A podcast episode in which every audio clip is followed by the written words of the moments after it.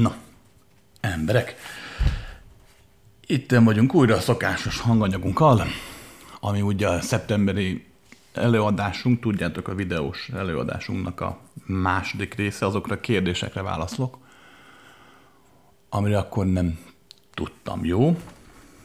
Mielőtt belevágnánk, elmondom a kis szokásos belépőket. Római egyes, ne higgyük el azt, amit mondok, oké? Okay? Lehet tévedek, lehet hazdok, ki tudja. De nem az a lényeg. A lényeg az, ami te magad vagy. A többi az csak fontos. Oké? Okay? Római kettő. Um, emberek, ezek a felvételek úgy készülnek, hogy kapok kérdéseket én általában neten, és azokra válaszolok. Ritkán szoktam magamtól megszólalni. Nagyon szívesen válaszolok, ha tudok. Jó.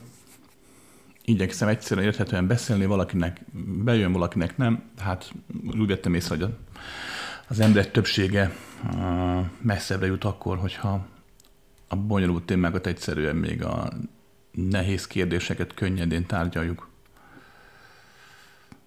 És Római három, mi az egész YouTube-os dolgot ingyen csináljuk, ezért nincs itt ilyen csatornépítés, nincsenek ilyen szponzorált videók, meg mit tudom én, nem is vagyunk leszerződve a YouTube-bal senkivel. Ha találsz reklámokat, az azért van, mert YouTube beleteszi, ha akarod, hanem um, de összességében mi ezért nem akarunk pénzt kérni. Nem is fogunk. Ennek ellenére vannak jó pár, akik támogatják a munkásságunkat, ezt nagyon szépen köszönjük. Mindig mondják, hogy név nélkül szeretnének minket támogatni, azért pár keresztnevet felolvasnék, úgyhogy nagyon szépen köszönjük Erzsébetnek, Csabának, Teodorának, Olgának, Ritának, Józsefnek, és a bizonyos István nevű hallgatónknak, hogy nem csak a pénzükkel, de az idejükkel és a bizalmunkkal is támogatnak mindannyiunkat.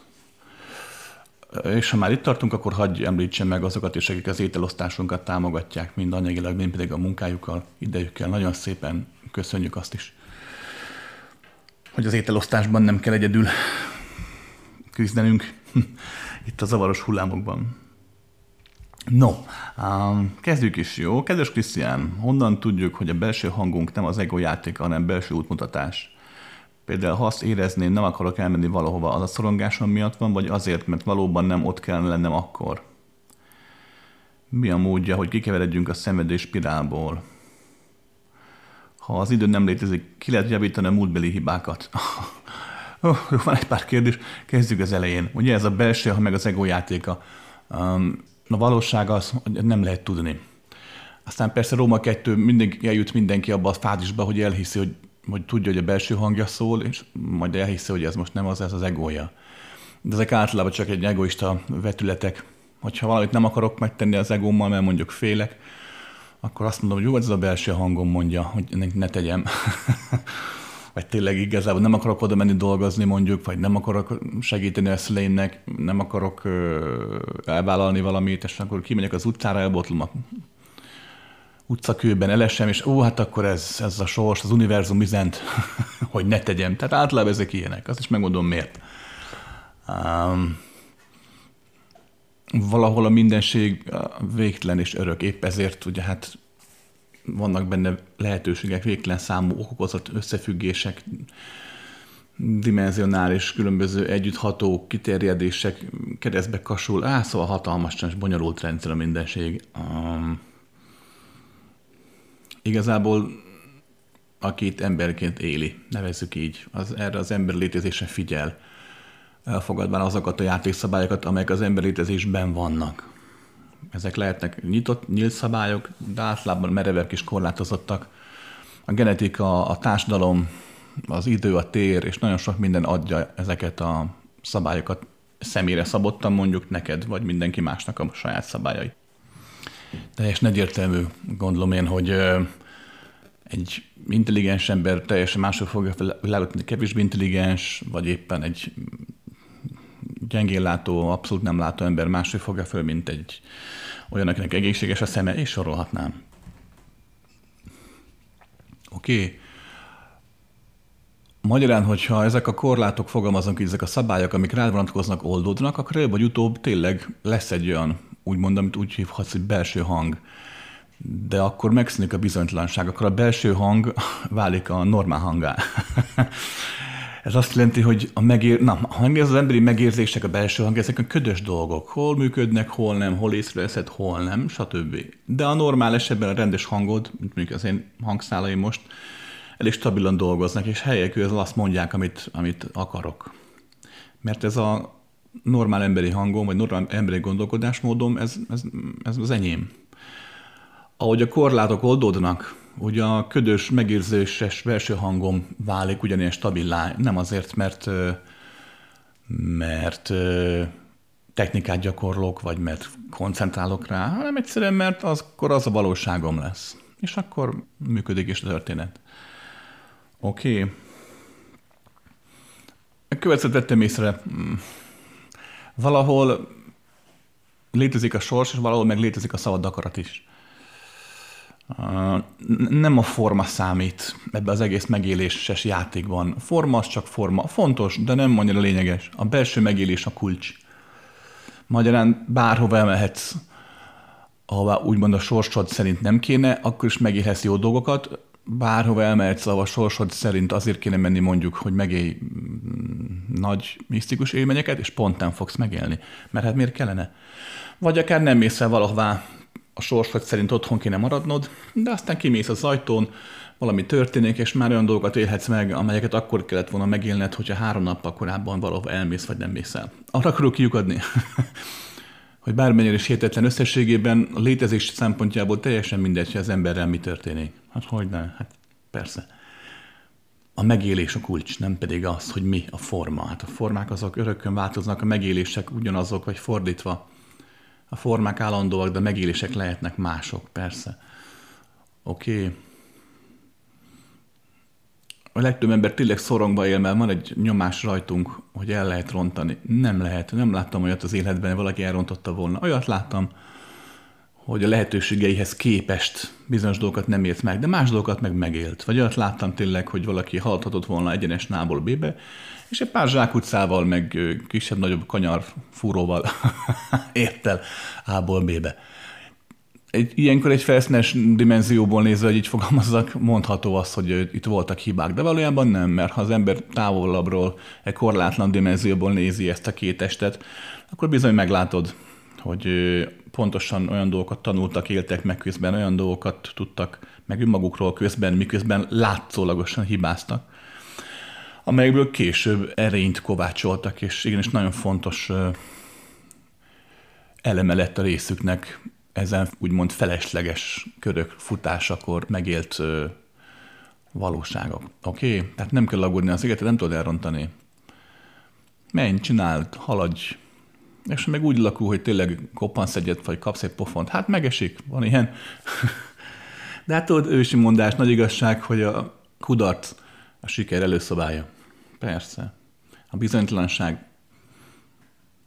meg a bizonyosság előszobája. Oké? Okay? Mi a módja annak, hogy kikiveredjünk a szenvedés spirálból? Hát az a gond, hogy ezt így nem lehet elmesélni mert ez elmélet, amit mondanék. Ehhez megélés kell gyakorlat.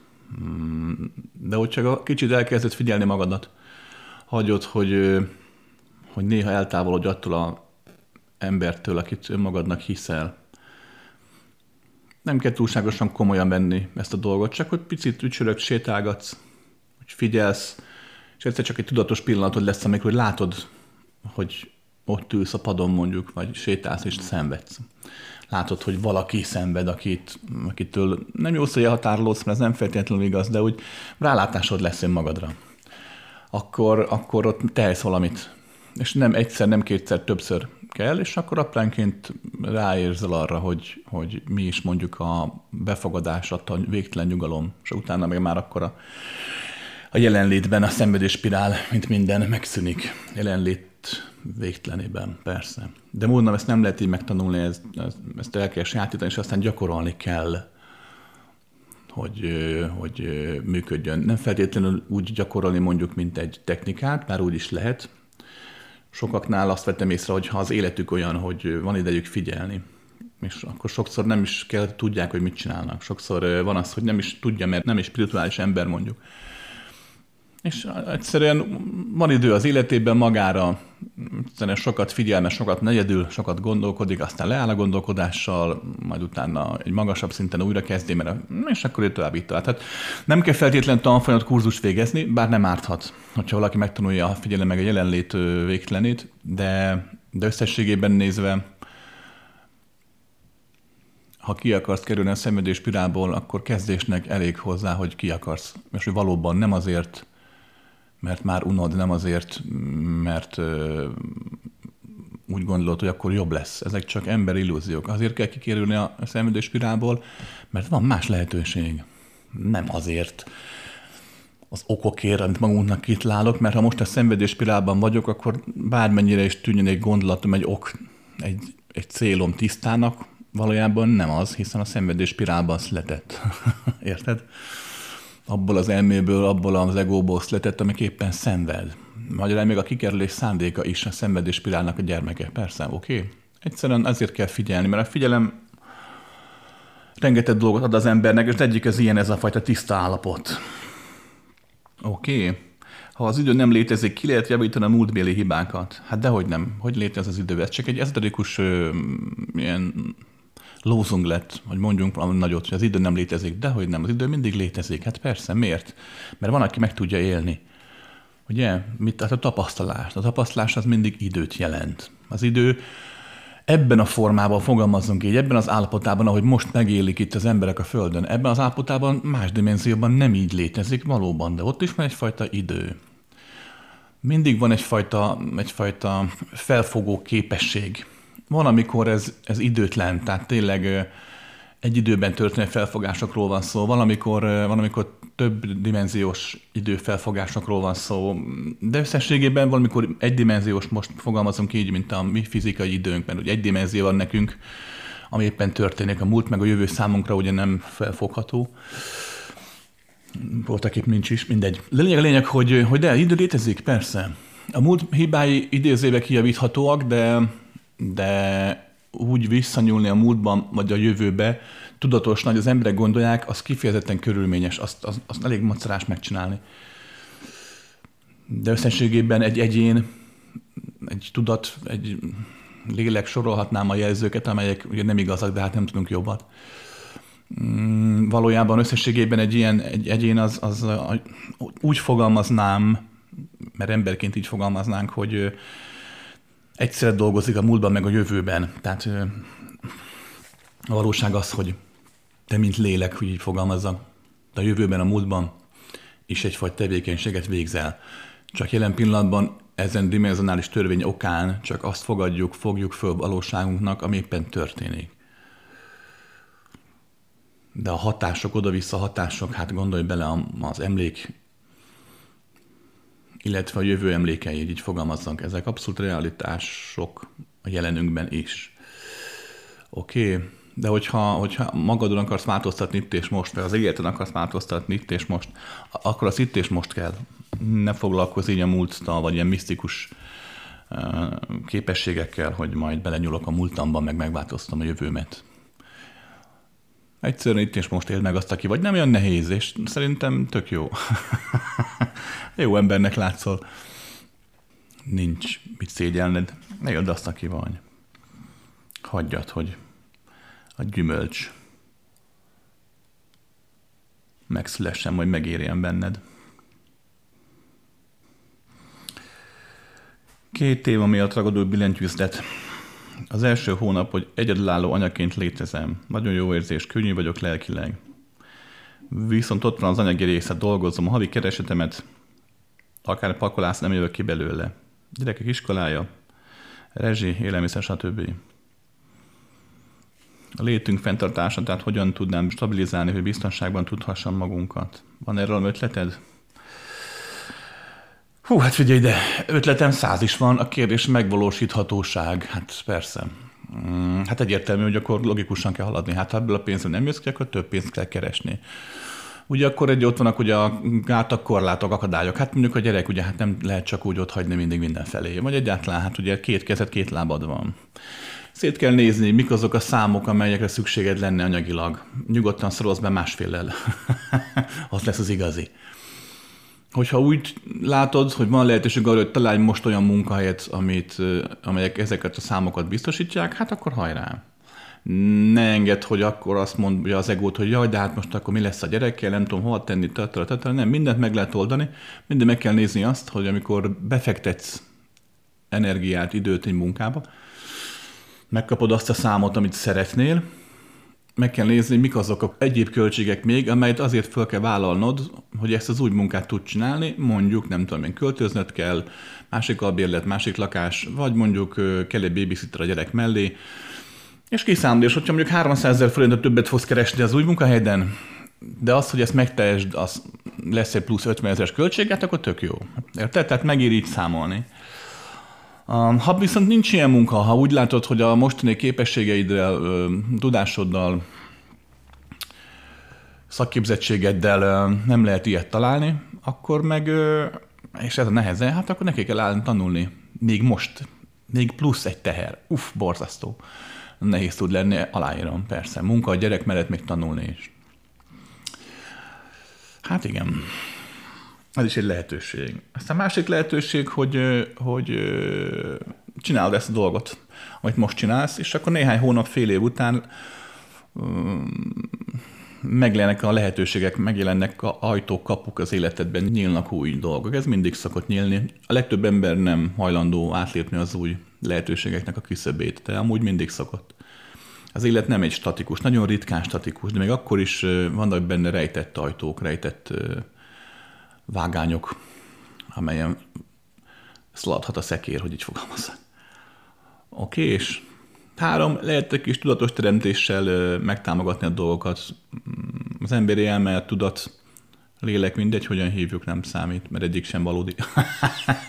lényeg, lényeg, hogy de viccelek, valódi persze, csak hát mm, a helyzet azért összetettebb sokkal. Lényeg, lényeg, hogy, hogy hogy ki lehet használni azt az abszolút fizikailag is mérhető folyamatot, hogy ugye kvázi az emberi agyhullámok ugye kivágódnak, fogalmazunk így, tehát túlmutatnak a test határain, a koponya határain. Magyarán mindaz, ami vagy te, mint, mint lény, te, mint tudatos létező élőlény. Nem csak az anyagra, más dimenzióra is van befolyásod, és ezáltal az anyagra is van befolyásod. Ebből is lehet játszogatni, oké? Okay? És hát figyelj ide, azért egyedül élni mai világban is, de mindig is nagyon nehéz volt. Tehát megéri családot, partnert találni hozzá. Bár hallom, ugye most nem olyan rég volt a külön költözés, a vállást, a szétköltözés, tehát nem kell beleugni fejest egyből valamilyen, csak legyen valami típusú lehetőségben. De összességében nézve ezt is azért meg kell érteni, hogy az önfenntartása egyedül az, az nagyon nem könnyű.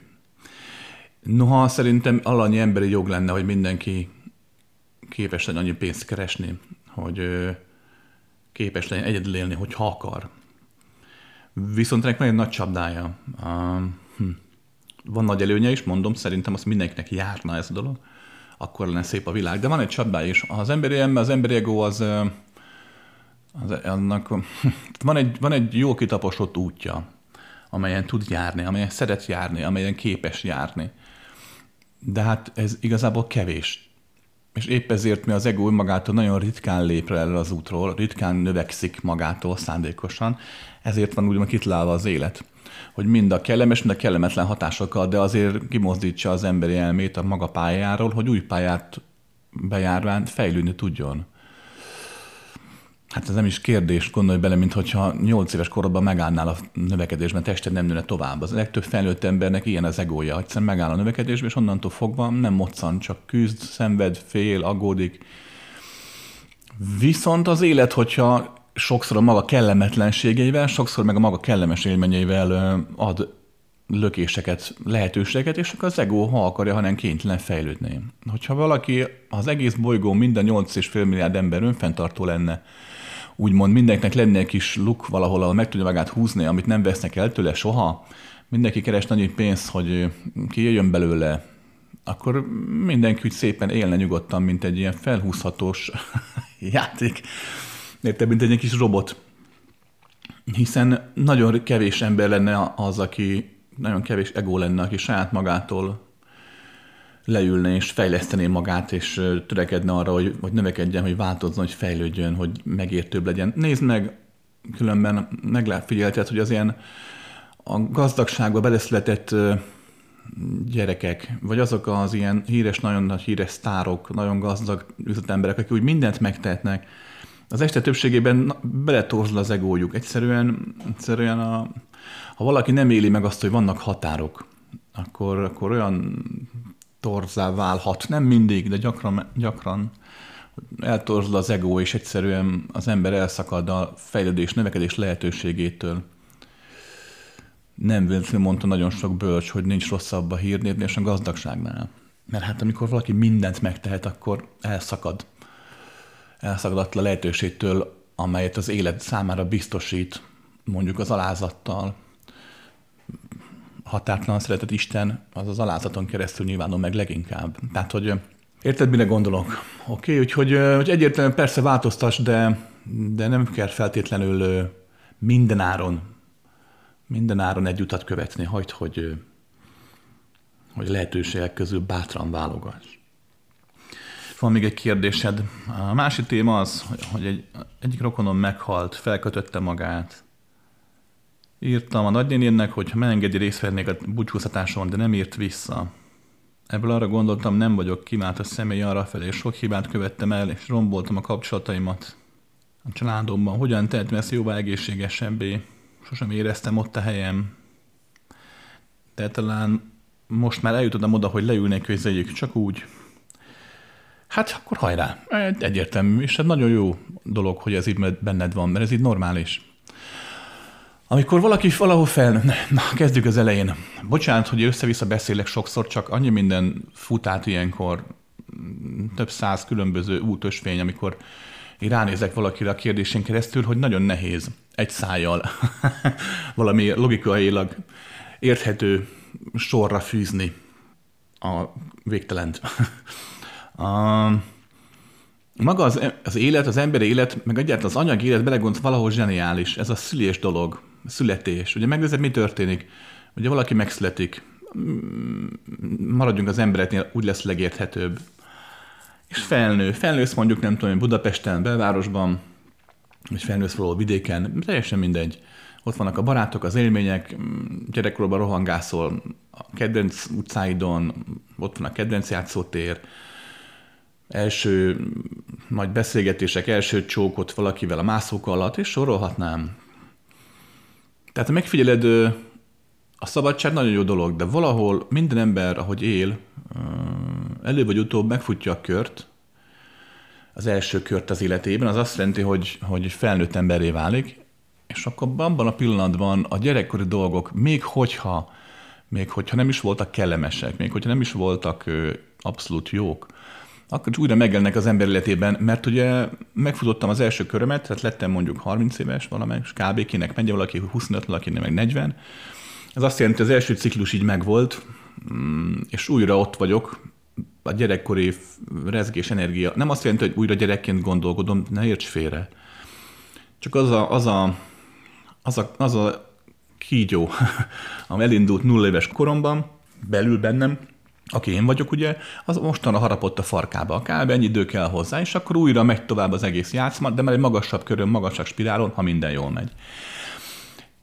Ha bele gondolsz, megfigyeld valahol, igazából annak van sokszor az ember életében tartalma és mélysége, ami a gyerekkorából fakad, emlékek, ételek, ízek, apa-anya kép, vagy épp pont azért, mert az a kép nem tetszik, amit láttál, épp azért egy teljesen más apa-anya formát váltasz, és még sorolhatnám.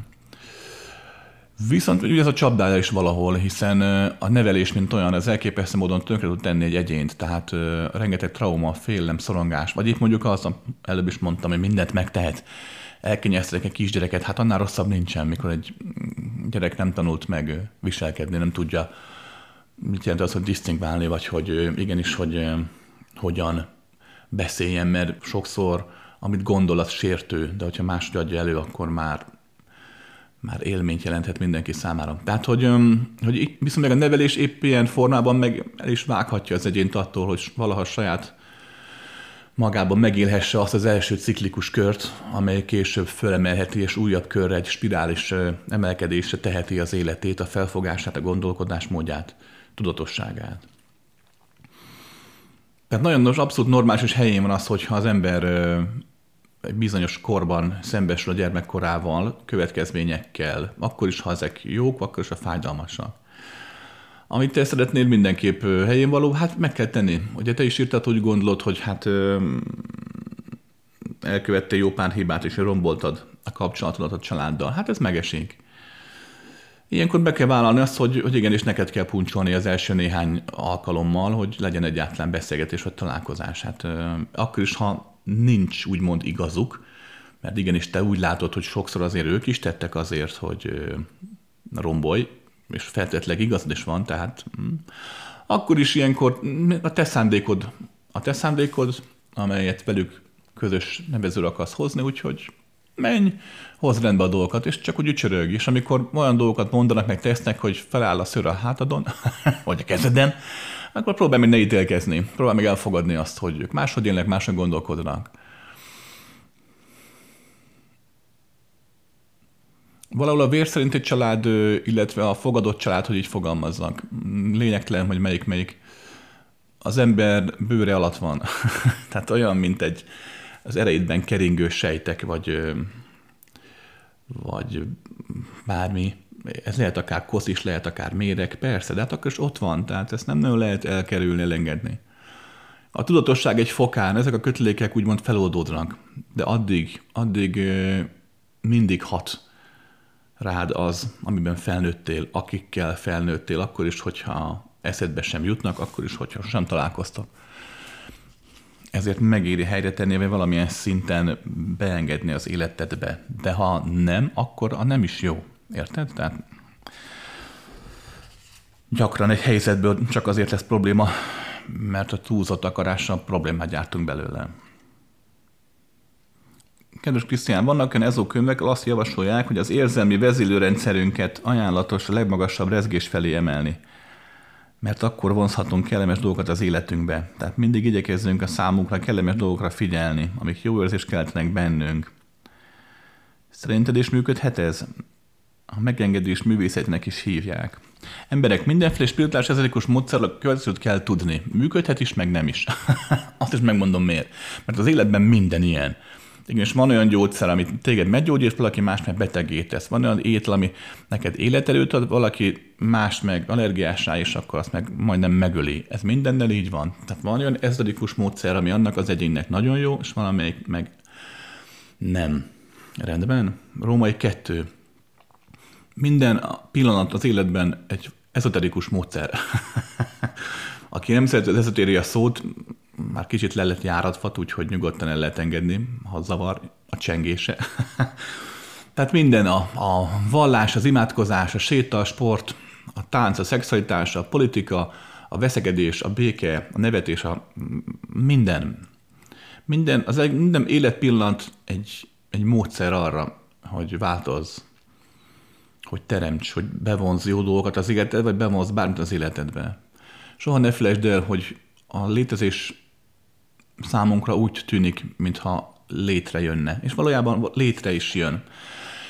De a mindenség határtlansága okán minden létezik, csak számunkra nem. Számunkra azzá válik létezővé, hogy kvázi megéljük.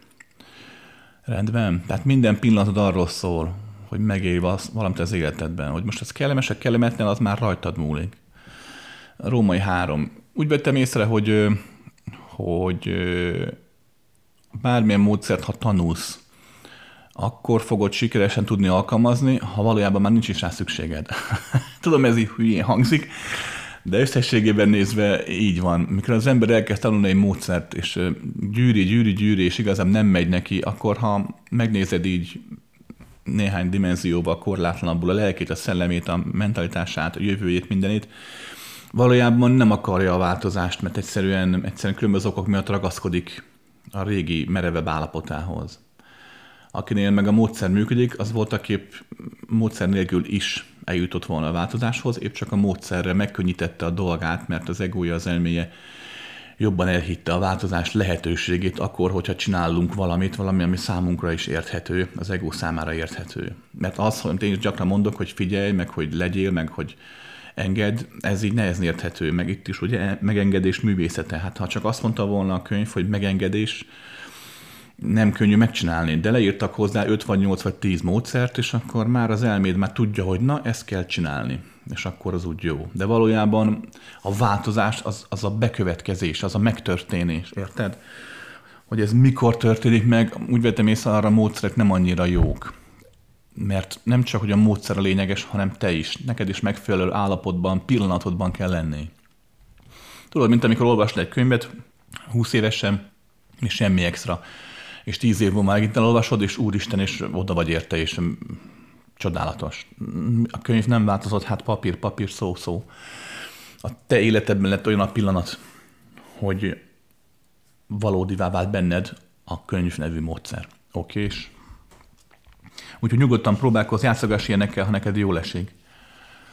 De, de semmi semmilyen technika, semmilyen tanítás, semmilyen mester, látsz, hogy bármennyire is igaznak, megvilágosodottnak, meg Krisztusinak, semmilyen vallás, semmilyen nagy ősi szent szöveg, semmi, de semmi nem helyettesítheti, mi több, ha egy skálára tesszük, meg sem közlítheti az életnek a hatékonyságát, a fejlődésre, a változásra, a növekedésre. Oké, okay. a módszer az módszer, az csak egy ceruza, egy zsírkréta, oké, és amivel lehet alkotni. De hát önmagában az semmi, az csak ott van a földön. Te kell lesz hozzá, az élet kell hozzá, hogy abból legyen valami. Kedves Krisztián, azt szeretném kérdezni, hogy a lélek maximum hány része tud szakadni? Az erőszakos halálon kívül milyen tényezők azok, amelyek a lélek szakadását okozzák? Egyesül-e majd egyszer újra sok-sok lélekdarab? Hm. Aki félig inkarnálódott, annak mi az oka? honnan lehet felismerni az én embert? Mit tehet a lelki egységérzés érdekében? Figyelj ide, Isten igazából megütsz se tudnám megmondani, hogy, hogy, hogy a fogalmakkal mire gondolsz. Tehát maga a lélek, meg a szakadás, vagy hogy félig megszületni, nem tudom, mire gondolsz. Nem tudom ezt megválaszolni. Ha megteszed nekem azt, hogy egy e-mailben leírod úgy bővebben, van egy saját e-mail címem, ahol lehet írni, uh, amit én olvasok el, csak más senki, oda leírod, hogy bővebben elmondod, akkor, akkor talán tudok rá értelmesen válaszolni, mert így nem értem, hogy milyen szó alatt mit értesz. Oké, és de nagyon szívesen válaszolok, csak úgy fejts ki kérlek bővebben. Szia, szerintem a klímaváltozás felgyorsulását az emberiség okozza? A széndiokszidnak van köze a felmelegedéshez? Az igen és a nem oldal is hallgattam előadásokat. Mindkét oldalon nagyon hozzáértne tűnnek az előadók, nekem pedig logikusként nincs lehetőségem tudományos úton kideríteni az igazságot. Most az a propaganda az erősebb, amik az emberiséget okolja, és a propaganda mindig gyanús. Ó, nagyon jó hozzáállás, így van. Emberek, az életben mindenről ide el kell jutni, minden témáról, amit a kérdező leírt, nagyon okos, nagyon zseniális, és nagyon több nem is kell. Mert az már nem igaz. Oké, és mert mit is írtál? Pontosan nagyon megfogalmaztan.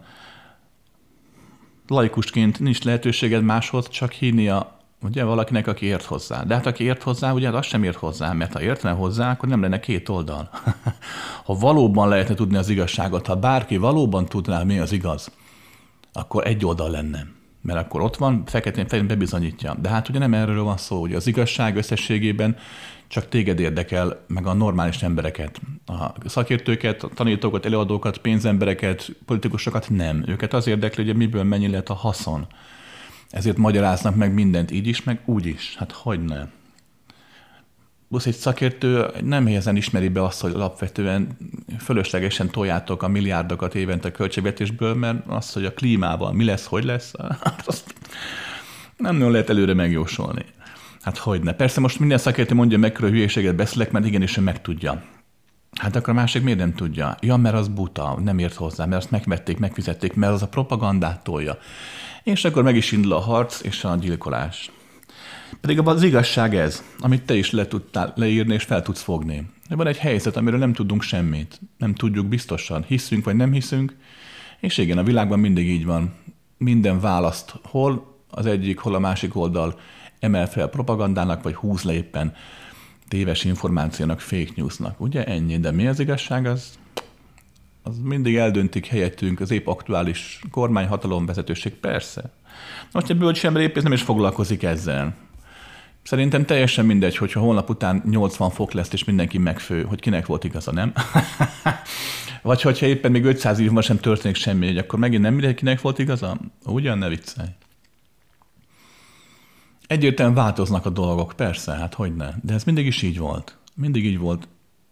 Nem emlékeztek rá, hál' Istennek, de nagyon sok ember, sőt, főleg az ilyen nyugati társadalmakban van egy ilyen nosztalgia kicsit az ilyen középkori kultúrák, meg az ilyen viktoriánus Anglia, vagy még korábban Róma, meg ilyen világok felé, hogy nem voltak ugye autók, nem volt technológia, nem volt benzinbűz, kerozin, stb., nem volt fényszennyezés, lehetett látni csilókat az égen, az emberek őszintébbek voltak, stb. tiszta víz, mi egymás, és így van.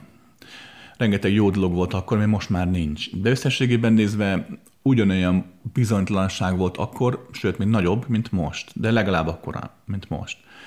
Az ember épp úgy napról napra tudott élni, épp úgy ott volt a feje fölött mindig Demoklész kardja, bármikor lehetett egy barbárhorda, egy rablótámadás, egy betegség, bármikor lehetett egy tűz, el kellett hagyni a város, menekülni kellett.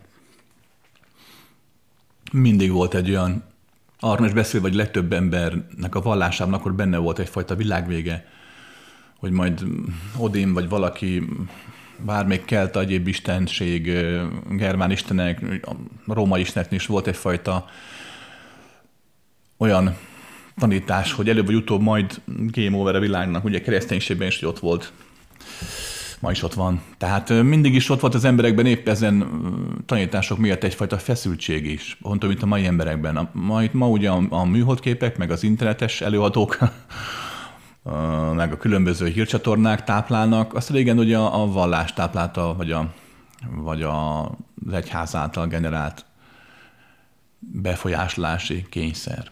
Úgyhogy nem kell ezt nagyon túlégni. Ha rám hallgatsz, élsz. Mert az a biztos. És élj, ameddig itt tudsz, ameddig lehet. Hát persze.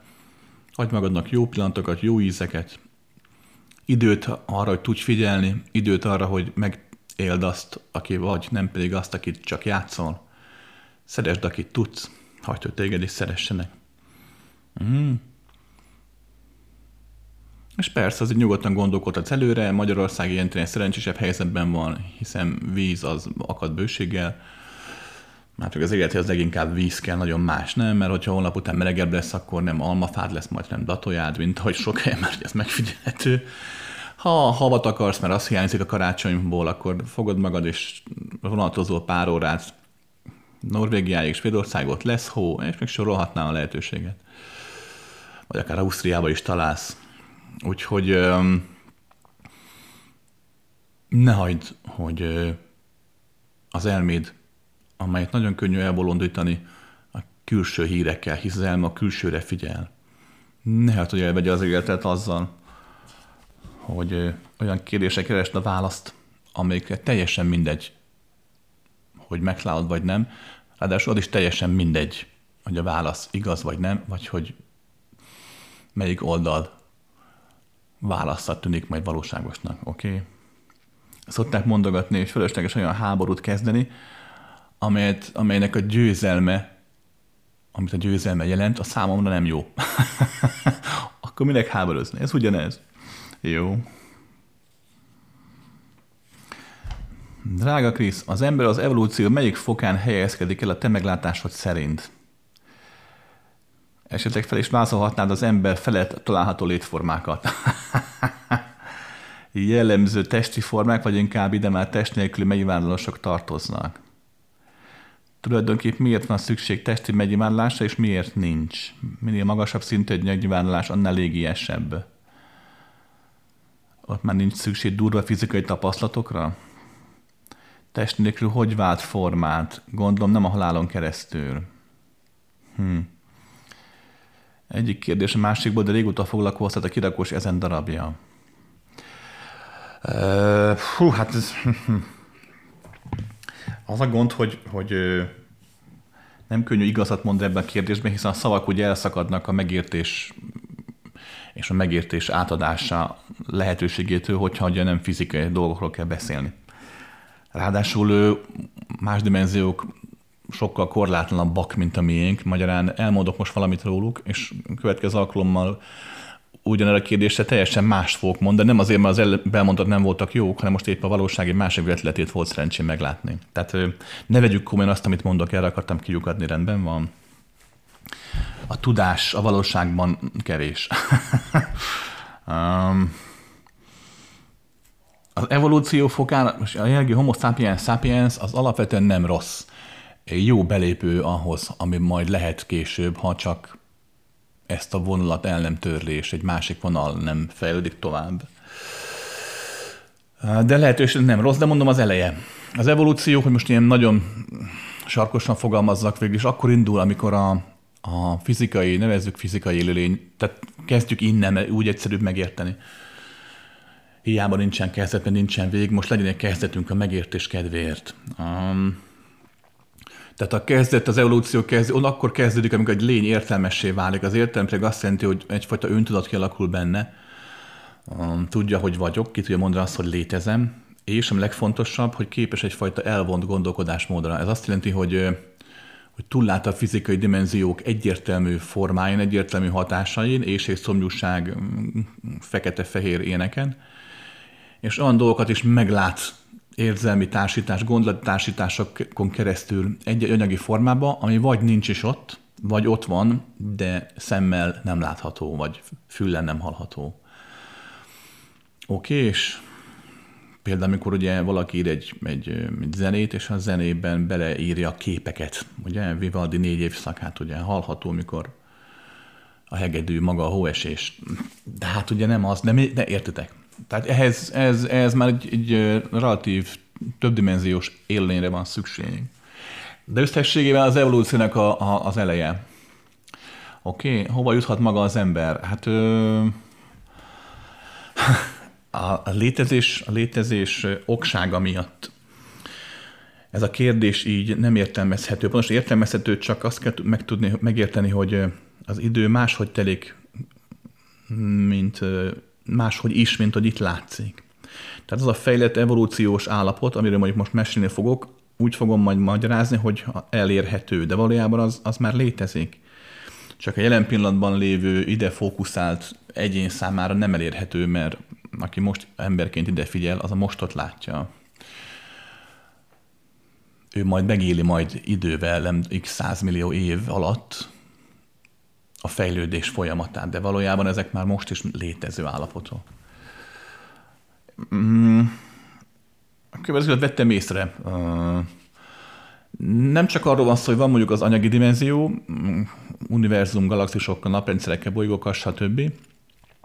És akkor van a nem anyagi dimenzió, mondjuk a halál, vagy az asztrálség, vagy a mentálség, nevez bárhogy, a halál dimenziója, hanem, hanem olyan anyagi dimenziók is léteznek, olyan anyagi univerzumok, amelyek szakaszthatóak, mint ez csak mások.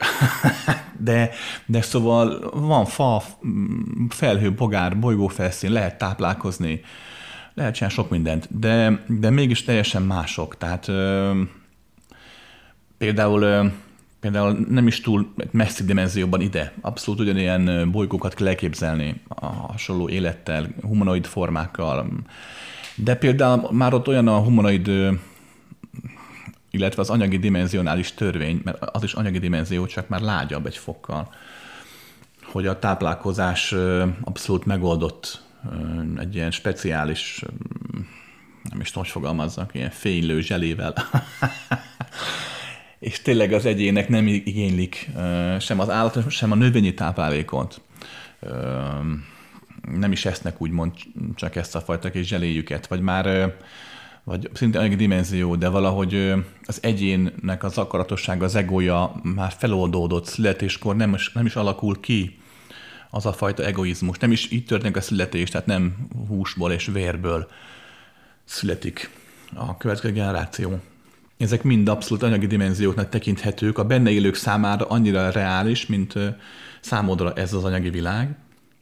Annyi különbséggel, hogy az a dimenzió úgymond egy fokkal finomabb, vagy éteribb, vagy magasabb, mint a miénk, és ezért onnan nézve ez a mi anyagi világunk sokkal sűrűbb, még innen nézve az dimenzió sokkal éterébb, áttetszőbb, de összességében benne élőknek mind a kettő maga a tömény realitás. Rendben. Mindenki azt hiszi, hogy van a fizikai forma, levetem, meghalok, és akkor a lelkem megy, vándorol, tanul, fejlődik, lelki forma, aztán teszek, veszek, motyogatok, de nem. A megnyilvánulásnak végtelen számú formája lehet. Tudod, ez a klasszikus, tök jó példa, mindig is szerettem, mikor bemész egy terembe, ahol alul-felül, jobbra-balra mind tükrök vannak, és ugye ott állsz, és végtelen vetletedben nyilvánulsz meg mindenfelé a tükörben, de fönt lent mindenhol ott vagy írtad, hogy miért van szükség testi megnyilvánulása, és miért nincs. Az, az anyagi létezés, na, minden létezés, minden dimenzionás létezésnek a formái nagyjából úgy jönnek létre, hogy minden dimenzionás létezésben vannak törvényszerűségek a saját maga forma korlátai okán. Az anyagi világ úgy tud formálódni a tér meg az időn belül, hogy ugye gravitációval, surlódással, ugye fényel, sötéttel, meleggel, stb. Minden dimenzió mások ezek a, ezek a dimenzionális törvényszerűségek, máshogy alakulnak ki, mindegy, hogy miért nagyon, nagyon nehezen tudom elmagyarázni. De lényeg lényeg, hogy amikor a lehetőség, mint olyan a végtelen energia, mint olyan a végtelen, mint olyan beszabadul adott dimenzióba, akkor ezen formák, ezen törvények lehetőségein keresztül alkotja meg a formákat, és mivel minden forma ugye arra ítéltetik, hogy újra élje a hatátlan lehetőséget, ez minden forma mindig feloldódik. Magyarán a halál, mint olyan, ami ugye nem elmúlás, hanem változás, ugye? Anyag nem vészel, csak átalakul, energia nem vészel, csak átalakul, test nem vészel, csak átalakul, lélek sem vészel, csak átalakul.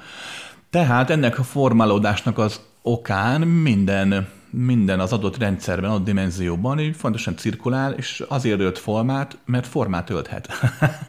Valami, amikor a víz folyik, és kitölt minden rést. Nem gondolkodik el azon, hogy most milyen alakú legyen. Lehetősége ott van, belefolyik, és suty, suty, suty, és már kész is. Oké? Okay? Tehát nem szükség van az anyagi megnyilvánulásra, egyszerűen csak egy lehetőség.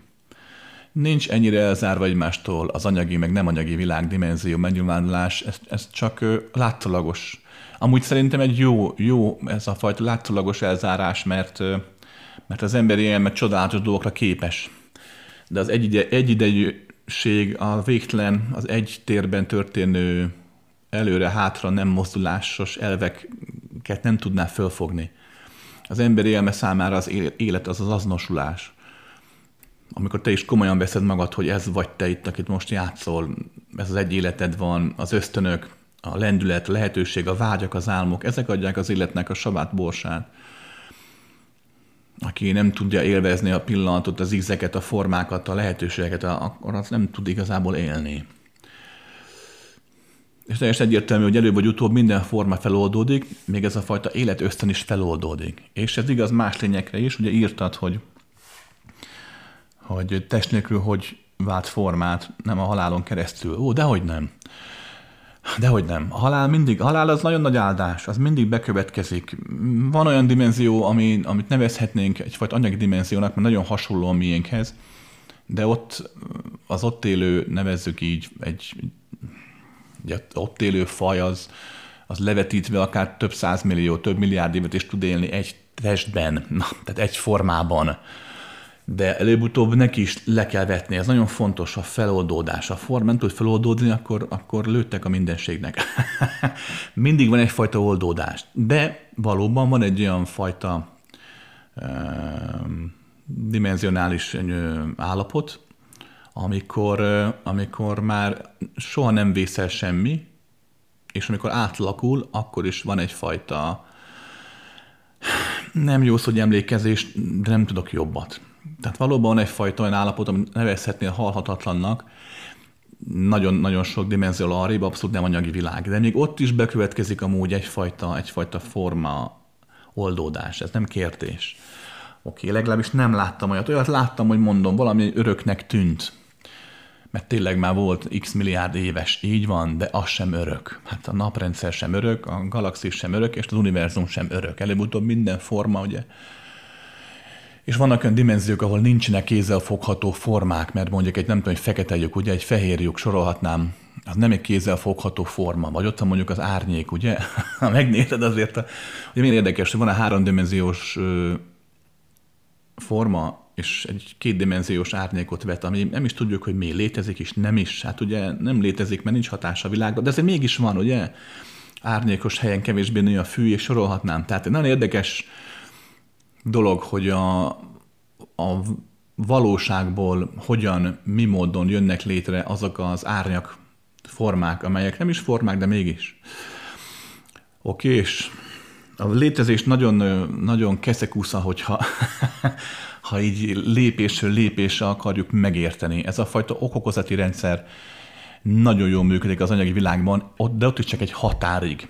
Bizonyos határ után már, már nem felfogható, ha csak egy időtér ilyen szekvencián gondolkozik valaki, vagy egyáltalán ragaszkodik a formákhoz, mert valóságnak hiszi azt, ami Isten igazából tehát ezek a fizikai formák sokkal inkább csak a fény játékai, mint sem, mint sem valóság, de hát épp ezért valóságossá válik, mert ugye valóságosnak éljük meg.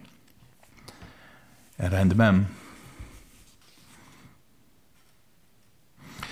Kedves Krisz, sokszor mondjuk, hogy a magasabb dimenzió mondjuk 4-5-6 akárhányadik, viszont ha a fekete lyuk a kesemény horizontján túl minden szingulatássá válik, vagyis egy dimenziós ponttá, akkor nem az legmagasabb dimenziós állapot? Hm.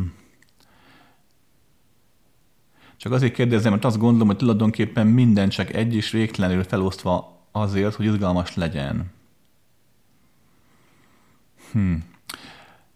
Ha minden csak egy, akkor az már nem lehet végtelenül felosztani. Tehát a végtelenül felosztva van. Oké? Okay? Ez nagyon fontos, mert mindenki úgy gondolkodik, először volt az egy, aztán jött a kettő, végül a három, és abból minden. És ez így is van az emberi elme felfogása szerint. De gondolj, hogy egy picit ö, nyitottabban és embertlenebbül, hogy így fogalmazza.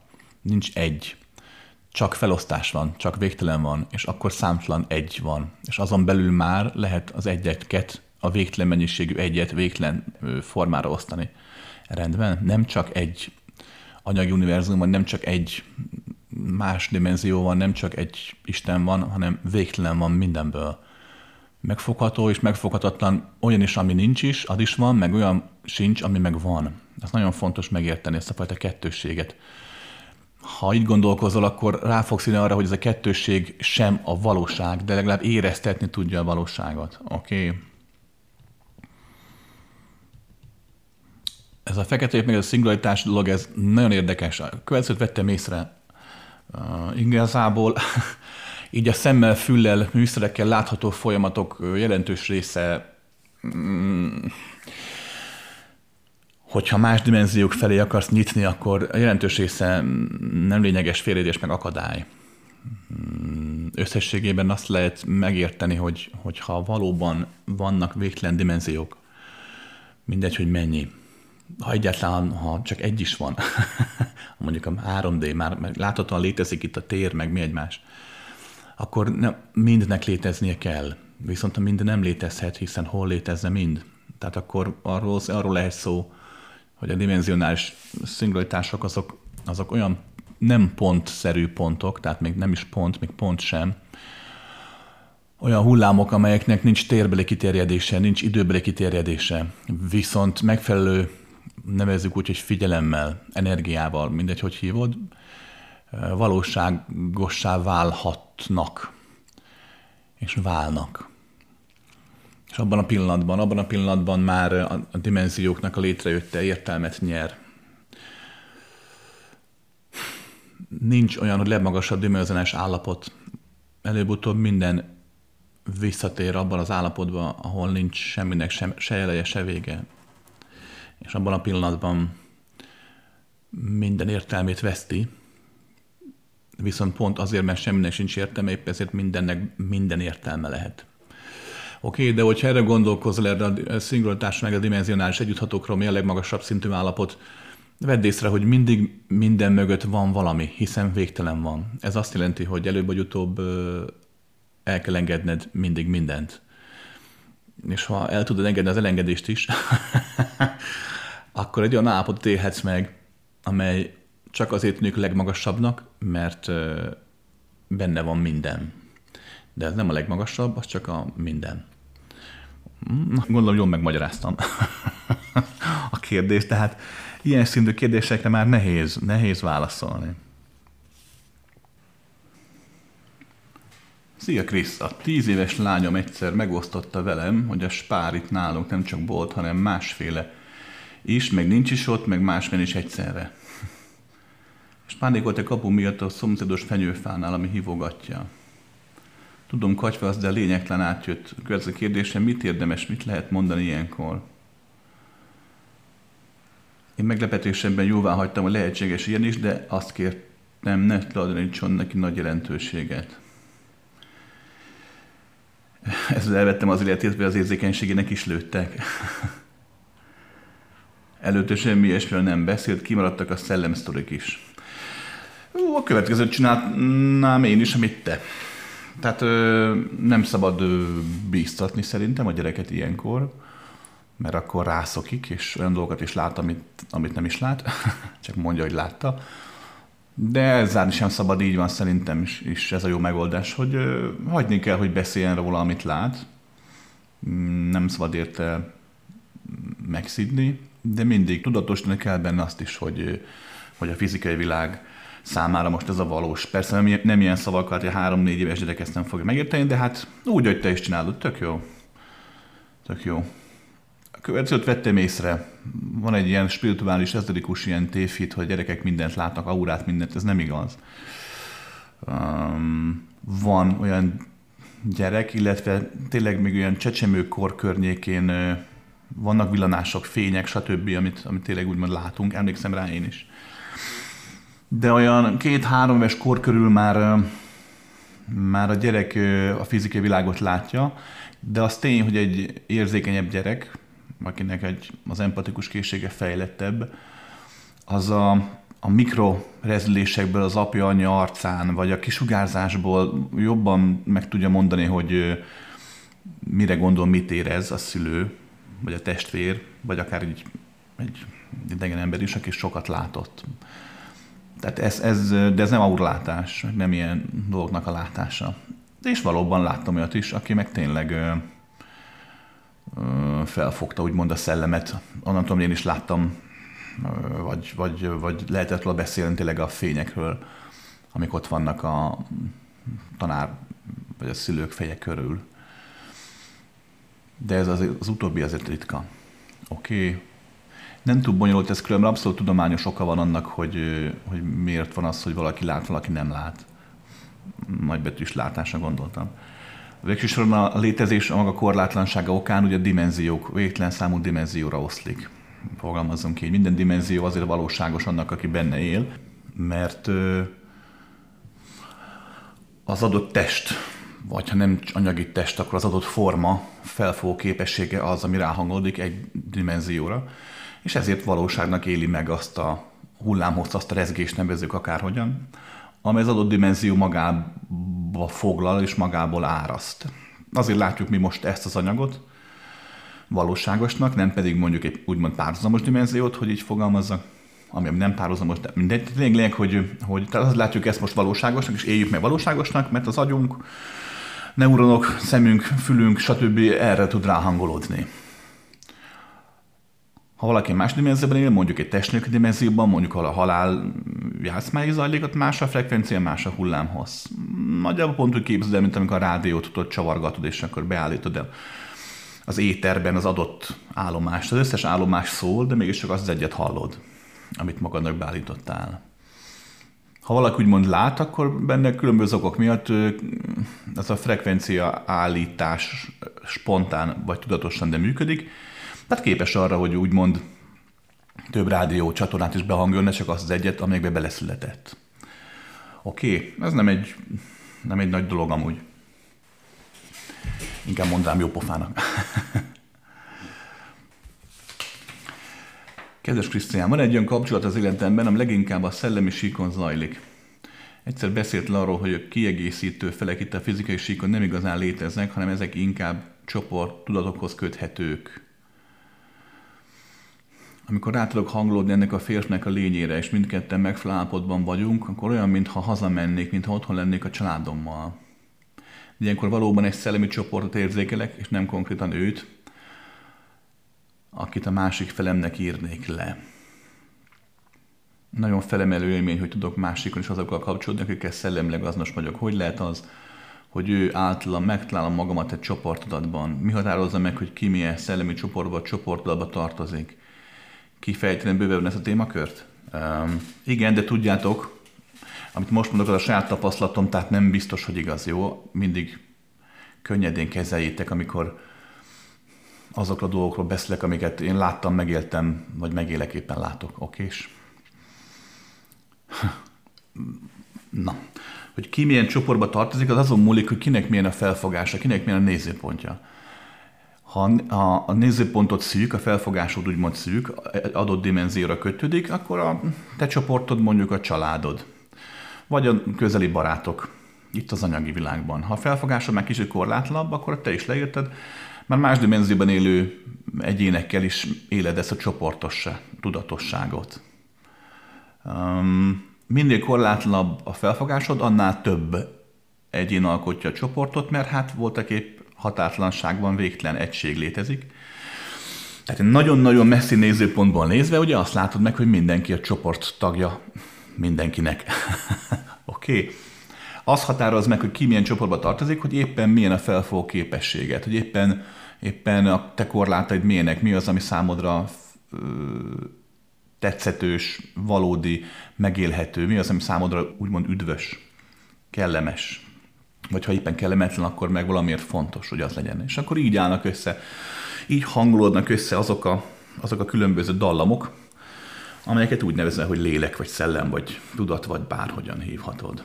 És az a dallamok összehangolódnak, és ők egy, egy számot, egy zeneszámot adnak ki, egy harmonikus rapszódiát, vagy egy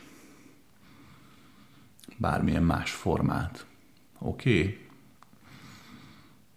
Amikor a, ugye a csoport ugye együtt játszik, de hát ugye mindenki maga szintjén nevezzük így, éli a valóságát, a saját valóságát, plusz a csoportét is. Ugye mindig változnak a szerepek, még ha a frekvenciák nem is, a szerepek azért változnak. Magyarán, magyarán ha több ezer évig, több millió évig is ugyanazon a hangszeren játszatok, hogy így fogalmazzak, Azért, azért előbb vagy utóbb valaki ügyesebb hegedűs lesz a többinél, valaki, valaki jobban szeret előre menni, ugye primásnak valaki inkább háttérben szeret. Tehát így változnak a dolgok. A, a tapasztalás, mint olyan, és ezáltal a nézőpont is, mint olyan változik. Ilyenkor megtörténhet az, hogy előbb vagy utóbb mind a csoportnak is lehet rá igénye, mind az egyénnek is lehet rá igénye, hogy elhagyja a csoportot úgy, mert nem érzi magát abban teljesnek. Ez nem rossz, vagy nem arról van szó, hogy a többiek lemaradtak a fejlődésben, egyszerűen csak változnak a dolgok. Tudjátok, mindig minden változik. A formáknak mindig oldódniuk kell, a formáknak, a határainak mindig el kell tűnni. Ez hív, hogy ugye halálnak, mikor egy forma határa megváltozik.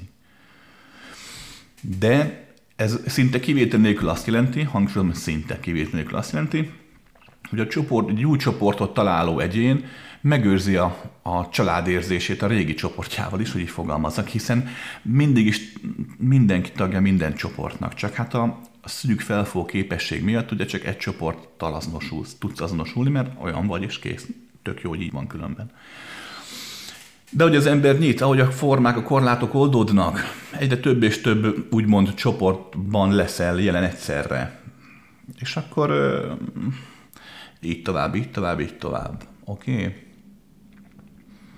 De ezt a csoportot, tehát hogy fogalmazzak, ugye itt emberként gondolkodsz, és a csoportnak ugye létszámban, létszámokban gondolkodsz, de valójában nem így van, tehát nem úgy képzeld el azt, hogy, hogy valami csoportban 13 lélek játsza a játékát, valami meg nem 62, tehát nem.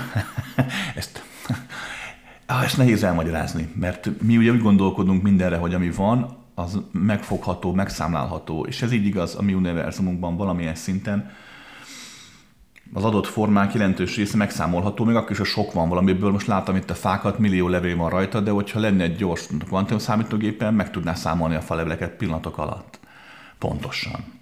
De a másdimenziós létezésekben nem így működnek a határok, meg a korlátok. Tehát ezek, ezek nem úgy képzel egy olyan csoportot, hogy, hogy hogy zárt, és akkor valakit beengedünk, valaki meg eltávozik belőle, hanem ilyen, mint hogyha azt mondanád, hogy, hogy az óceánban vannak vízcseppek, és akkor három vízcsepp alkot egy nagyobb cseppet, vagy hogy érted? Tehát semmi sem különül el egymástól, de valahol mégis bizonyos gondolattal, frekvenciákkal, bizonyos tudatossággal elkülönülhető egy pohár víz az óceánból, de összességében akkor is az egység megmarad. Oké, valahogy így, így jobban rá lehet érezni erre a dologra. És hogy miért egy emberen keresztül tud átélni ezt a dolgot? Mert ugye itt a Földön azért, azért az elme, az ego azért, azért számokban, okokozatban gondolkodik, egy, meg egy, meg egy, meg egyben. Ha megnézed, sokan mondják, hogy a szülők, hogy három gyerekem van, mind a hármat egyformán szeretem, de az átlában nem igaz. Átlában egyikre jobban figyel a szülő. Vagy rengeteg ilyen dologban, hogy, hogy, hogy, hogy persze, persze egységben éltek, és tényleg szereted az összes barátodat, de valahol azért mindig is van azért egy, ami sokszor változik, hogy melyik az az egy, de egyet valahogy jobban be tudsz engedni az életedbe. Tudod, sokan mondják, hogy én többfelé tudok figyelni, nem igaz, összességében egyfele tud mindenki igazán figyelni. Tehát itt ezért van az, hogy, hogy egy egyén van itt, akin keresztül úgymond kinyílik neked is, meg mondjuk neki is a korlátolt kinyílik az ajtó, és a korlátolt figyelem korlátlanabbá válik, és már rá is tudtok hangolódni egy kiterjedtebb létezésetekre. Kedves Krisztián, kifejtenéd kérlek, hogy az emberek össze vannak kötve. Ha nincsenek például fizikailag egy helyen, az mit jelent? Ha a szerelemben a munka, a család, a megváltókkal való szálakat értem alatta, esetleg más fejlettebb létezőket is? Mikor hogyan folyik a kommunikáció, például szavakkal, vagy fejlettebb szinten? Mikor lezárul egy kapcsolat, akkor energetikailag lényeges ezt kitisztítani, feloldani. Ezt hogyan tudjuk megtenni? A sorszerű találkozások magasabb dimenzióban randíznak először, például földi szerlem előtt. Emberek, amit most el fogok magyarázni, az egy bizonyos nézőpontból igaz. Azt a nézőpontot szoktam ilyenkor választani, amivel a, az emberek, az egyének többsége szokott találkozni. Oké, okay? de értsétek meg, hogy amit most elmondok, az csak egy bizonyos nézőpontból igaz, más nézőpontból nem. Oké, okay? ebből a nézőpontból igaz az, hogy hogyha esik az eső, akkor az esernyőt kinyitod, és nem fogsz megázni. Ez így van. A fizikai nézőpontból ez pontosan így van. De valaki atomok szintjéről nézi az eső, úgymond a cseppeket, meg az ernyőt, mint ernyőt, akkor rájön, hogy sem a cseppek, sem az ernyő azon a szinten nem létezik. Nem beszéltünk arról, hogy az egyik atomot a másik atom idézőjelben megfogja. Hát egységben létezik minden, oké? Okay? Ez így az a halál után dolgokra, és amiket most fogunk érinteni, jó? Ahogy el fogom magyarázni a dolgot, az egy olyan, olyan látásmód, amivel a legtöbb halott, tehát legtöbb más dimenzióban, a fizikai dimenzióhoz köthető dimenziókban lévő egyén felfogja és találkozhat így oké, okay, azzal, amit elmondok, de értsétek meg, hogy ez csak egy bizonyos nézőpontból, a meglátásom szerint leggyakrabban használt nézőpontból igazság. Okés? No, hogy össze vannak kötve, hogy ez mit jelent, um, milyen szálakkal, meg egyáltalán, hogy van ez. Um, nem úgy képzeld el, hogy szálakkal van összekötve. Láttam, te sem így képzeld, de idézőjelbe tetted. Um, Valahogy úgy képzel ezt dolgot, mint amikor beszélsz valakihez, és meghallja a hangodat. Na most az, hogy te létezel, az, hogy a másik létezik, az, hogy 8 milliárd ember létezik, az voltak épp nem más, mint hogy folyamatosan hallja mindenki a másik hangját, akkor is, ha a föld másik oldalán van, akkor is, ha te ébren vagy, ő alszik, és fordítva. Tehát így képzeld el a dolgot, oké? Okay? Hogy mindaz, ami a másik emberben benne van, másik egyénben benne van, az benned is ott van, folyamatosan. Csak teljes egyértelmű, hogy ugye a, előbb mondott hangolódásnak köszönhetően, annak köszönhetően, hogy ebben a dimenzióban az a törvény, hogy egyénként vagy, és hogy így, ami benned van, az lehetőleg egy legyen, hogy így fogalmazza. Tehát ennek köszönhetően, hogy meg tud élni azt, aki vagy, egyet meg tud élni a korlátok által létrejövő énedet, és a korlátok nem negatív, hanem építő jellegű. Ezért a többiek hangja, a többiek gondolatai, érzései nem jelentősek az életedben, de ott vannak mindig. képzeld azt, hogy folyamatosan hallod mindenkinek a hangját, amit gondol, amit érez. Egyértelmű, hogy nem lehetséges, mert megbolondulnál tőled, de a hatásmechanizmus nagyjából ilyen. Nem szálakkal vagyunk összekötve, hanem egy közös térben létezünk, csak a látszat az, hogy elválaszt minket a testünk, meg az elménk, és az látszat hogy abszolút igaz és valós, hála a jó Istennek, meg ez. De összességében erről van szó. Tehát mind az másik ember gondol, érez, és amit te gondolsz, érzel, az ott van, megjelenik mindenkiben, mindenkire hat, csak nagyon-nagyon minimálisan. Oké. Okay. Kérdezted is, hogy hogyan folyik a kommunikáció, um, illetve a sorszerű találkozások magasabb dimenzióban randiznak először. Ugye ez feltételezi azt, hogy hiszel, gondolsz valamilyen lélekre, tudatra, szellemre, ami ugye fix, ami nagyjából pont tehát korlátolt, és nagyjából pont olyan, mint mondjuk a mostani személyiséget, csak fejlettebb, bölcsebb, okosabb, vagy ha nem is, akkor is egy másik dimenzióban úgymond ott héderel, és valamilyen szinten képes azonosulni a fizikai testtel, amit megtesz mondjuk a játék vagy a tapasztalás kedvéért. Újra mondom, ebben, a, amit most elmondtam, bizonyos szemszögből nézve abszolút van igazság, és valóban megélhető ez a folyamat így is, jó? Tehát most ezt a, ezt a szemszögöt mondom pont azért, ezt a figyelem mm, rezgés állapotot, mert a legtöbb ember vagy ha meditál, vagy ha csak figyel, vagy ha éppen meghal, akkor így fogja tudni felfogni a létezést. Valahogy úgy van ez, hogy, hogy, hogy ugye mondom, nem szavakkal kommunikálunk, hanem folyamatosan mm, érzéseket, gondolatokat adunk át egymásnak. Ez néha kézzel fogható, tudod, mikor a Föld ellentétes pontján ugyanaz az ember föltlál két dolgot, vagy néha ugyanazt találják föl, tehát két ember ugyanazt találja föl. Vagy gyakran megesik, hogy valaki álmában más érzések gondolatot álmodja, idegen álmodsz, és másnap vagy hónapokkal később találkozol vele az utcán.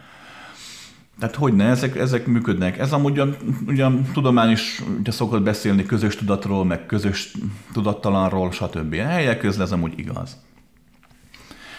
Tehát egy folyamatos kommunikáció zajlik, de nem úgy, hogy szándékomban áll nekem beszélni mondjuk az afrikai kisfiúhoz, vagy a kínai bácsinak van akarata ahhoz, hogy mondjuk velem beszéljen. Nem, ez folyamatosan zajlik, állandóan működik. Hogyha, erre van erre példa, hogyha valami olyan dolog történik, ami, ami a közös teremtést, mert ugye egyéni teremtés van, mert van közös teremtés, az egyén teremtések a testek többségében nagyon ritkán hatnak a közös teremtésre. Persze most, amit kimondok, így nem igaz, de összességében mégis ki lehet azt jelenteni, maradjunk a fizikai fogalmaknál, hogy legtöbb embernek az élete, a tettei nem hatnak az egész világra. De igenis van, amikor olyan dolog történik, amely a közös teremtést nagyon megbolygatja, adott irányba viszi. Ezt úgy kell elképzelni, hogy ilyenkor annyi szokott történni, hogy egy folyamatos a vágy, a szándék, a teremtő szándékok az egyénekben, ami, ami folyamatosan zajlik, hogyha nagyon hasonlóvá válik, akkor megerősödik. Folyamatosan, mikor alszol éjjel-nappal, mikor fent vagy, ez így zajlik, és megerősödik ez a vágy, és kivetül, mint minden, a teremtés folyamatában jó pár dimenzióval arrébb is. Azokra a dimenziókra vetül, ahol a, a helyi frekvenciák, sűrűsödnek anyaggá. Tehát megint egyfajta öntudatlan, de mégis közös teremtés. Ilyenkor az a tudatosság, amely korlátlanabb egy fokkal, mint az emberi tudatosság, ilyenkor ők ugye megkapják ezt a labdát, magát a vágyat, és akkor megint egyfajta, egyfajta teremtő hullám ott sok-sok dimenzióval arrébb, hogy, hogy itt a Földön ez létrejöhessen. És az estek többségében, nem mindig, de az estek majdnem mindig többségében létrejön egy olyan fizikai forma, amely, amely ezt a közös vágyat szimbolizálja, és ezt a közös vágyat próbálja az emberiségnek úgymond elhozni, amit hangsúlyozni szeretném, tehát nem az, nem az Isten találta ki, hogy na, akkor fejlődjünk, és elküldi Krisztus, vagy Buddhát, vagy tudom is hanem az emberiség, mint olyan egy közös teremtésben próbál haladni, elér egy bizonyos közös ilyen hullámhosszon lévő ilyen együtt rezeg, nem, nem csak mindenki a saját maga hangszerén játszik, hanem már együtt játszik, és akkor ez a tudathatás, a tudat ezt úgymond felerősíti, felkapja, elkezdi formázni, és akkor létrejön egy olyan úgymond születés, ami sorszerű. ez, ez nem úgy képzel, hogy, hogy mindig egy van a Földön, nem, nem, nem, nem. Úgy vettem észre, hogy különböző okok miatt sokszor több tízezer ember is van, aki úgymond ilyen sorszerűen, valamikor százezer is akár. Mert a nagy hatás nem feltétlenül azt jelenti, hogy valaki megszületik, mint Jézus, vagy mint Hitler, vagy mint érted. Tehát nem feltétlenül a nagy nem így nagy. Lehet, hogy te is egy ilyen ember vagy, pont azért, mert hallod magadat, amit mondok, és húsz év múlva a gyerekednek, a barátod gyerekének, egy fiatalnak te beszélsz róla, és akkor ő neki lesz egy gyereke, aki beszél majd rólad, hogy te milyen voltál, és ennek köszönhetően 120 év múlva az a gyerek lesz az, aki mondjuk megváltja a világot, vagy épp lerombolja, ki tudja. Tehát, hogy, hogy, hogy ezért mondom, hogy ez nem feltétlenül mindig egy az egyben arról van szó, hogy aki úgymond ilyen tudatos formában a közös kommunikációnak köszönhetően létrejött, az feltétlenül felismerhető, hogy na ő az, mert tesz az emberiségért. Rendben? A sorszerű találkozások magasabb dimenzióban randiznak először egy földi szerelem előtt. Milyen célból teszik ezt? Hát jó kérdés, és látom, te is föltethető, milyen célból teszik ezt. Hát mert amit ugye a kérdésnek összességében így, illetve válasznak, hát nincs értelme. Ez csak egy ilyen emberi az ego, az elme ugye vágyik a szerelemre, szeretetre, és ugye hát mivel nem tud magának igazat mondani ebben a kérdésben, meg pláne nem szokott tudni, az elme, meg az ego hazudik ilyenben magának, ez egy kitalál mindenféle dolgot, ami értelmet adhat a hiánynak, vagy épp a létezésnek, hogy megvan a szerelem, vagy épp az, hogy nincs meg. Um, gondolj bele, hogyha ott ülünk fönn sok dimenzió arréba, hogy kevesebb a korlát, hát egymásra nézünk, és már egybe tudunk forni, mert nincs, nincs test, ugye? Tényleg nincs arról szó, hogy, hogy ne élnénk együtt meg a végtelent. Akkor minek jönnénk ide nem megélni és bénázni? minek jönnék korlátok közé? De mi lenne benne a poén? Vagy a szándék, vagy a cél? Mert mert hogyha arra lenne a cél, mert sokan hisznek ebbe, hogy azért jöttünk le, mert unalmas volt együtt fönn, és akkor eljár, milyen izgalmas az, hogy megtalálják újra egymást. De ez megint nem kéne a Földön küzdeni. Ez teljesen más dimenzióban, teljesen más, hogy időn túl pillanatok alatt meg lehetne valósítani, és akkor megint boldogan tudna létezni együtt a kettő, három vagy több létező. Oké? Okay? Hogyne. A sorszerű találkozások nem annyira személyekhez, lelkekhez, hogy így fogalmaz kötődnek, inkább a, amit, amit ők jelentenek, tehát frekvenciákhoz, hullámhosszokhoz. Um, persze, hogyha más dimenzióból nézed, akkor igen, meg lehet látni egy olyan ismétlődő, uh, cirkuláló hullámhozt, amit úgy fordítunk mondjuk le, úgy is lefordíthatunk, hogy a több előző életedben is találkoztál valakivel, meg a több következő életedben is fogsz egy ilyen közös játszmára, de újra mondom, hogy nagyon speciális bizonyos nézőpontból igaz. Valójában nem éri meg belemenni ebbe, mert egy egoista játszma lesz belőle. Inkább azt éri meg megérezni, amit itt az előző kérésben is föltett valaki, hogy, hogy, hogy érzi ugye a, a családot, az egységet valakivel. Oké? Okay. Hogyha ez neked meg lesz, akkor fogod érezni valakivel, és akkor ha lesz is emlék mondjuk arról, hogy korábbi életekben, vagy lesz egy olyan villanás, hogy mintha ezt megbeszéltük volna előre, akkor számodra úgy is van. Oké, és Kedves Krisztán, nyolcadikos fiú továbbtanulásánál hogyan lehet motiválni a tanulásra? És segíteni neki való középiskolát válaszol, mert neki még fogalma sincs, érthető, hogy mivel szeretne foglalkozni, ha felnő. hát figyelj ide, emlékszem saját magam nyolcikos fiúra, és pont ilyen voltam, mint a te gyereket. Tehát én azért mentem abba a középiskolába, ahol tanultam, mert az egyik osztálytársam, egy barátom oda ment, és mondta, hogy menjünk ide, mert tök szép, modern az épület. Mondtam, hogy jó. Tehát, hogy annyira új volt akkor még az iskola, az épület, hogy nem is volt negyedik osztály. Tehát annyira friss volt még, csak harmadik. Úgyhogy Úgyhogy így mentem én középiskolai gimibe, aztán később az, még az egyetemnél sem, tehát mikor 18 elmúltam, akkor is nagyon tudtam volna, hogy most akkor érdekel, menjek-e a tudom, pszichológia szakra, vagy ne. Szóval hát ez, ez hm. kettő, pláne a mai világban már nem nagyon lehet ezt, hiszen olyan gyorsan változnak a dolgok. Jó múltkor így beszélgettünk így a középiskolás srácokról, ugye én faipari technikumot végeztem, Kozmába jártam, és és a, a, aki beszélgettem, mondom, tudom, hogy egy asztalos sráccal beszélgettem, és kiderült, hogy évfolyamtársak voltunk, vicces az élet. jöttek el nevek úgy sorra, és kiderült, hogy ugye a, a iskolát végzett, az egész évfolyamat végzetteknek talán a 30%-a maradt meg a faiparban, a többi az nem nagyon. Tehát, hogy sokszor nem is számít, hogy milyen iskolába jár a gyerek ilyen szinten. Én a vettem észre, sokkal többet számít az életben az általában, nem minden gyereknél, de általában, hogy mi a közeg, milyen a közeg. Tehát az osztálytársak, a barátok, akikkel megismerkedik. Főleg a Magyarország az egy falu, tehát hogy ugye a nepotizmusnak a egyik fellegvára vagyunk, tehát igenis sokszor a kapcsolatokon múlik minden.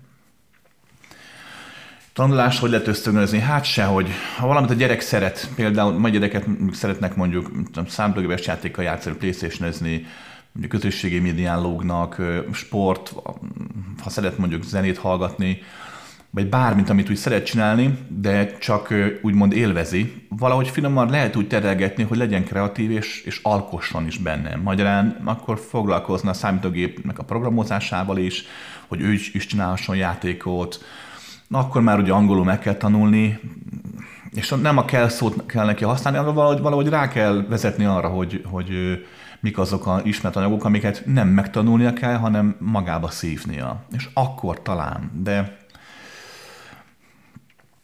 de nem könnyű. Bár persze minden gyerek más és más, valakinél könnyű ezt a folyamatot elérni, de többségnek szerintem nem. Van egy általános sztereotípia, mai gyerekek korábban érnek, mint mondjuk az előző két-három generáció. És no, ezt így kijelenteni erős túlzás, de valóban megfigyelhető, hogy, hogy korábban elveszítik a gyerekek a gyerekségüket, mint mondjuk mi, a mi generációnknál is. De az előzőnél, tehát mondjuk az, az apám generációjánál egyértelmű, hogy ma már sokszor 10-12 éves gyerekek abszolút felnőttesen gondolkoznak pénzről, szexualitásról, életről, mindenről. Még, mikor mi voltunk gyerekek, hát mi még a jelenben éltünk 10-12 évesen. Általános esetben, ha nem volt szélsőséges eset, föl se fogtuk azt, hogy a, hogy a pénz az mi, mert kértünk mindig egy 10 forintos a szüleinktől, és vettünk bele két küveg kólát, vagy két traubit. Érted? Tehát, hogy, hogy más, ez, és ilyen téren más a folyamat, másról is kell velük beszélni, de de összességében ebben a korban még ez lehet szerintem, mondom, ilyen finom idézőjelbe építőjelegű manipulációval rávezetni a gyereket arra, hogy amit szeret abban csinálni, abban lehet akár teremtő is, tehát lehet akár létrehozó, és akkor úgy fog majd tudni dolgozni később, hogy helyek közé szereti a munkáját, ami egy bődletes nagy adomány a sorstól, ha valaki szereti a munkáját. Van még egy kérdés. A szerelem érzés, amikor bennem megjelenik, azt végtelennek érzem, akkor végtelennek élem meg magamat. Ez az érzés néha szinte ugyanaz, mint a megvilágosodás érzése. Ez így korrekt, igaz? Mm, igen, szerintem helyel közel igaz. És amikor élem a szerelem érzését, akkor a másik is bennem van, és ő is végtelen számomra.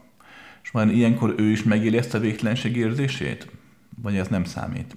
Nem feltétlenül, nem feltétlen. A végtelenség, na, tehát bármilyen érzés, ami, amit megélsz, az, hogy benned van. A te korlátaid, illetve a korlátaid feloldódásának köszönhetően van ott. A másik korlátai teljesen mások, máshogy oldódnak más ritmusban.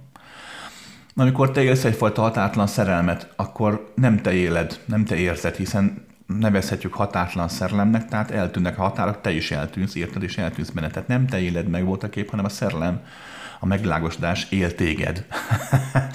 Bár abban a pillanatban volt a kép egymást élitek, tehát igazából nincs egy aláfelé rendelt viszony. Amikor valaki újra visszamegy emberbe, ugye van egy megvilágosodott szerelmes pillanata, majd aztán hirtelen megint megleg a korlátok, ami amúgy abszolút üdvös. A estek jelentős részében ezek korlátok már mások, mint korábban voltak. Ezt nevezzük fejlődésnek. Ezért most sokan hiszik azt mondjuk, hogy egy mester egyszer megvilágosodik, és utána megint újra beszél és tanít, mondjuk, és látják rajta, hogy mennyivel bölcse vagy mennyivel tisztább a gondolatai, ezért hiszik azt, hogy a megvilágosodás egy, egy örökké tartó állapot. De amúgy ilyen szinten nem az. A mester, mikor úgymond újra megint beszél megvilágosodás után, akkor megint újra vannak korlátai, nem tekinthető határtlan szerlemnek, vagy határtlan megvilágosodásnak, csak jóval több lett, mint előtte. Sokszor megfigyelte az, hogy, hogy ki tud nyílni úgy a végtelenre. Én is amúgy ezt csinálom, ha megfigyeled, hogy kapok egy kérdést, úgy elengedem a korlátaimat, és akkor a száma, gondolataim, a szavak, mikor korlátozódnak, akkor ugye egyfajta hatátlanabb állapotból korlátozódnak, így csattannak össze. Persze, de ez nem azt jelenti, hogy folyamatosan megvilágosodott szerelmes végtelen vagyok. Oké? Okay? Amúgy persze igen, de amúgy meg nem. Mert mindazok vagyunk, csak mégsem. Szia Krisz, vannak pillanatok az életemben, amikor valahogy előre megélések jönnek. Az érzet olyan, mint a két-három héttel előrébb lennék az időben. Úgy, hogy közben a moz. Szóval előre a jelenségről kérdeznélek. Mit látsz, miféle folyamat ez? Ezt így nem tudom megmondani, hogy nálad pont ez a folyamat milyen. Lehet akkor sem tudnám, hogyha látnálak életben. Nem tudom. Azt el tudom mondani, hogy általában mi szokott ez lenni. Ugye valamikor Róma egyes csak sima elmetrük elmejáték az egész. Az emberi elme nagyon okos és nagyon korlátlan a maga módján, a maga korlátolt módján, tehát rengeteg lehetősége van. Gyakran megtörténik az, hogy, hogy egy korábbi élményt kivetít úgy a jövőre, ami nagyon hasonló volt a következő kivetülésedhez, és akkor a hasonló élmény előjött belőled a tudatlan szintjén két-három héttel korábban, és akkor két-három héttel később megtapasztalsz egy nagyon hasonló élményt, akkor azt hiszed, hogy előre láttad. Pedig nem, csak ugye egy nagyon régi hasonló élmény vetülete vetült úgy a jelenbe és a jövőre, amelynek köszönhetően te úgy fogod föl, hogy már déjà érzésem van, már láttam ugye ezt, már láttam a múltban ezt a jövőt. Na, hogy szépen elfogalmaztam. Oké, okay. de Római 2 van olyan is, amikor tényleg arról van szó, hogy ez a folyamat abszolút létezik. Az idő felfogása annak köszönhető számunkra, hogy, hogy az elménk, a tudatunk, az agyunk, a benne a kis idegsejteket, neuronokkal, stb. illetve maga az egész dimenzió, az anyagi dimenzió, mint olyan ebben az téridő anyag szent háromságban játsza a szerepét, Noha maga egyik sem tekinthető dimenziónak, mert egy álló sík. Na. Lényeg a lényeg, hogy, hogy tehát azért éljük meg így ezt a dolgot, mert, mert ebben a dimenzióban ez a törvény.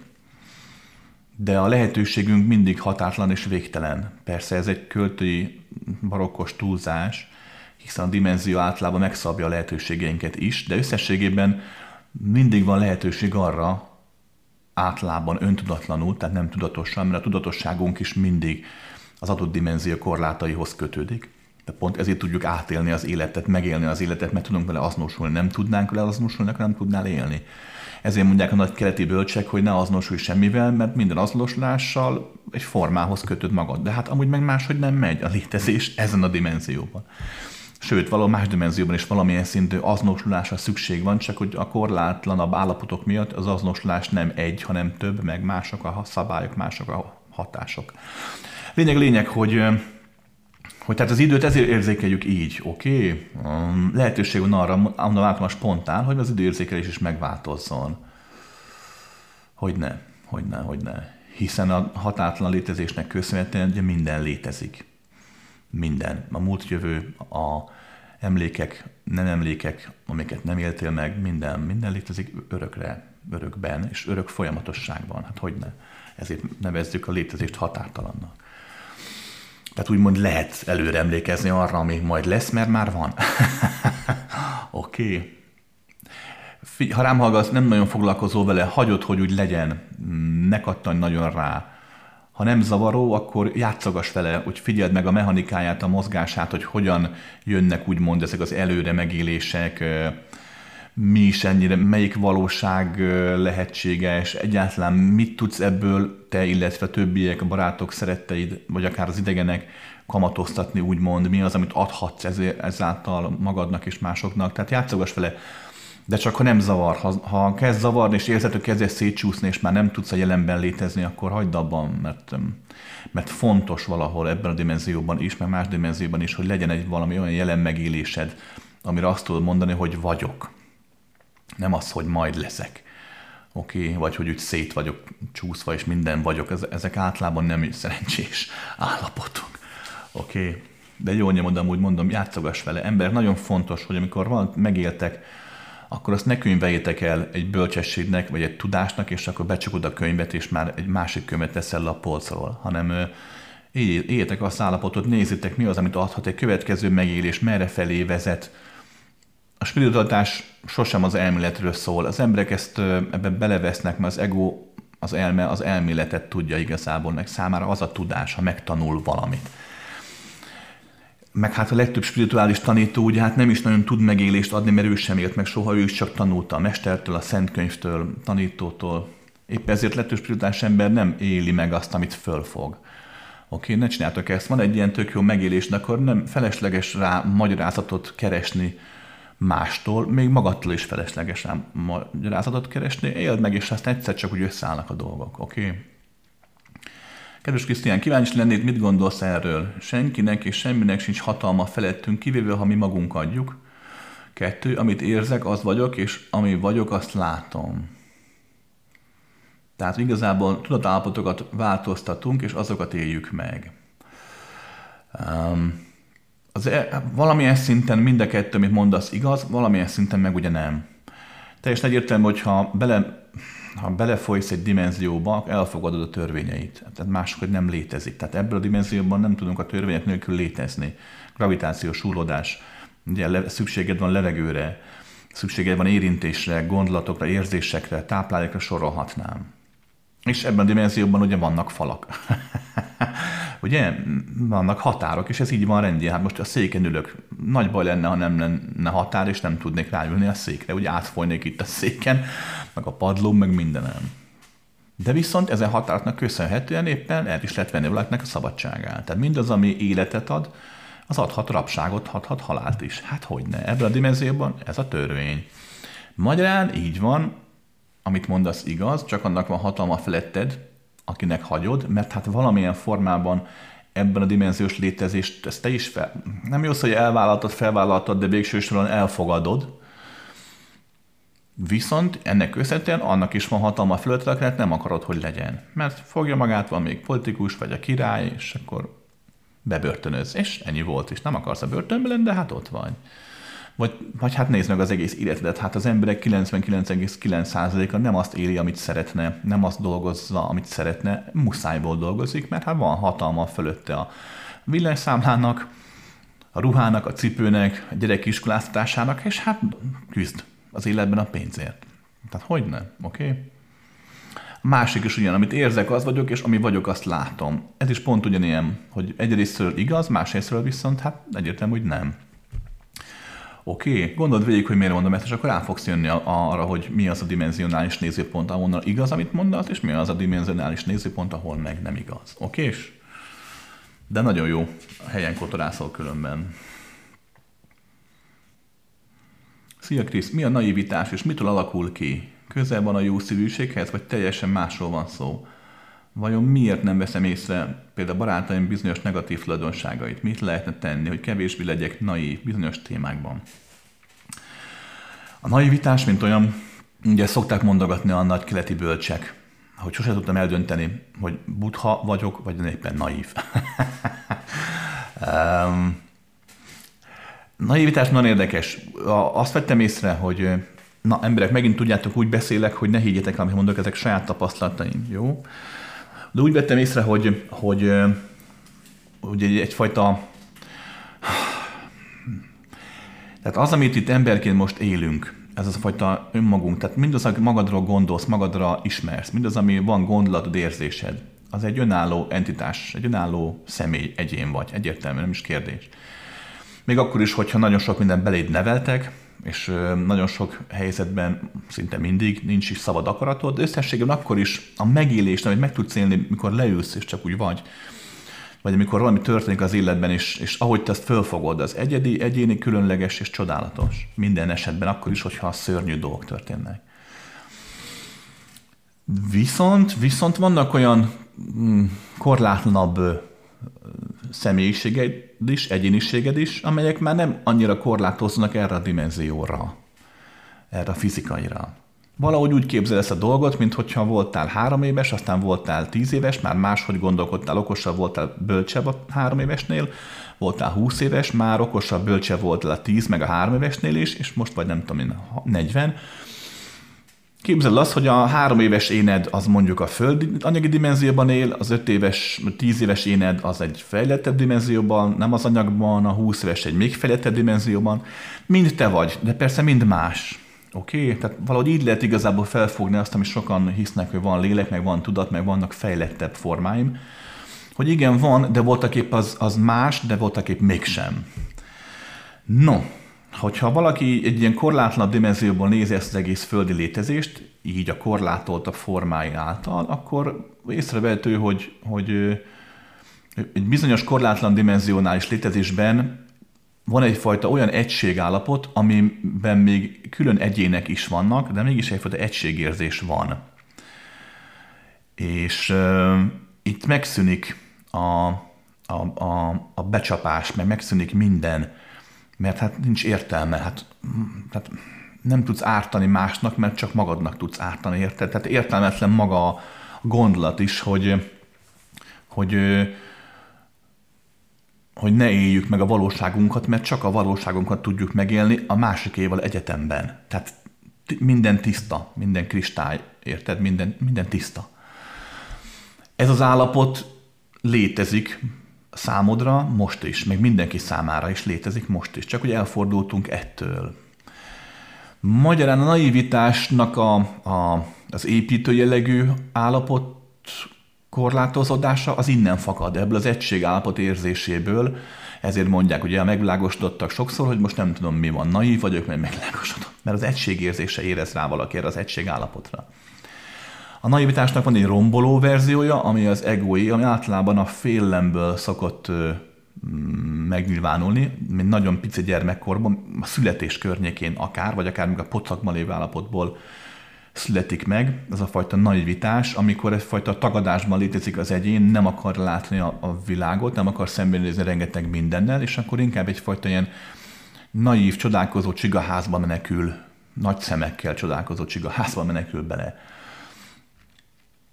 Annyira fél megélni önmagát, kiállni saját magáért, inkább, hogy ahelyett, hogy harcolna, vagy ahelyett, hogy egy hangos szót kimondana, vagy, vagy észrevenni éppen azt, hogy a barátainak még negatív dolgai vannak, helyette inkább befele fordul, és ebbe a naivitásba a tudat, valamilyen szinten tudatosan felvállalt vakságba menekül. Oké? Okay? Nem hinném, hogy nád ez lenne a helyzet, de aztán ki tudja. Mit lehet tenni, hogy hogyan legyek kevésbé naív? Egyszerű, a realizmust kell, kell felfogni, objektivitás, jelenlét, figyelem. Nagyon sokan szeretik hallgatni, hogyha, hogyha beszélek olyan emberi témákról, mert, mert én realistán tudom nézni. Nehéz emberként objektívnak lenni, szerintem nem is nagyon lehet. Nekem is azt szokott lenni, az objektivitásom nekem is eltűnik, csak nagyon gyorsan, ilyen mikroszekundumok alatt visszahozom, mielőtt gondolnék valamit. Akkor, hogyha ránézek még az emberi dolgokra, történelemre, háborúra, politikára, stb. Megfigyelni, ezért tudok pártatlan lenni, mert mert a jelenlétben valamilyen szintű objektivitás van. Neked is ezt javaslom. De a barátokkal például, amit említettél, hogy őket miért nem veszi negatív hibáikat, hát a szeretet miatt. A szeretetben való nincsen negativitás, és a barátság az emberi szeretet, egoista szeretetnél korlátlanabb barátságban az elfogadás létezik. Szokták mondogatni, az az igazi barátom, akire mindig számíthatok. Ez, ez csak egy egoista butaság. Az az igazi barátom, aki mindig számíthat rám. Érted? Kedves Krisztián, az ember idegrendszere mennyire adott, mennyire simítható ki, stabilizálható, budhítható. Szeretném többet, sokkal több nyugalmat találni magamban, nem látom, hogy az életem a feje tetére állna, mégsem simulok ki igazán. Mitől függ ki, mennyit bír? Melyik kurzusodat ajánlod erre a témára? Um, az idegrendszer abszolút adott. A genetikánknak köszönhetően nagyon sok minden adott. Az adott nem azt jelenti, hogy darabra meg van szabva, hanem, hanem bizonyos szűk és tágabb paraméterek lehetőség között mozog. Minden, ezek amúgy tágíthatók és rombolhatók is, magyarán egy, egy nagyon nagy zseniális idegrendszeren megáldott egyén is megteheti azt, hogy ezt nem használja, és simán úgymond elbutul, vagy fordítva. De úgy is, hogy te mondod, hogy maga az érzékenység, mint olyan, ezek adott dolgok, de változtathatók. Amit te keresel, ez a bizonyos nyugalom, úgymond az a buddhítás, mint olyan, abszolút lehetséges, de a következőt kell megérteni. Um, nem arról van szó, hogy, hogy egy buddha fejlettebbé válik, mint mondjuk egy nem buddha állapotban lévő élete, vagy más ember. Um, hm, ó, ezt nehéz elmagyaráznom, de az emberi, mint mind, a létezésben minden korlátlan, hatátlan és végtelen, az emberi elme is. Épp ezért minden végtelen, ezért végtelen felfedezni valót találhatsz magadban, is, meg kifelé is. Végtelen számú dimenziót lehet felfedezni, ahogy haladsz a létezésben, korlátlanodsz, és végtelen számú dimenziót fedezhetsz fel magadban is. Gondolatot, emléket, élményt, negatív érzéseket, traumákat, fájdalmakat, boldogságokat, örömöket, mindent. Persze. Épp ezért a úgynevezett fejlődés, legyen spirituális fejlődés, vagy éppen materiális gondolkodásbeli fejlődés, evolúciós bármilyen fejlődés épp ezért egy örök végtelen folyamat. Nem mindig látszik végtelennek, mert ugye látjuk azt, hogy mondjuk egy faj fejlődik az evolúción belül, majd a fizikai világból eltűnik. De ez csak azért van, mert számunkra tűnt el, a mi dimenziókból eltűnt. De maga a folyamat más dimenzióban folytatódik tovább, más irányt vett mindenfelé. Úgy kell elképzelni a dolgot, mint a rózsát meg az illatát.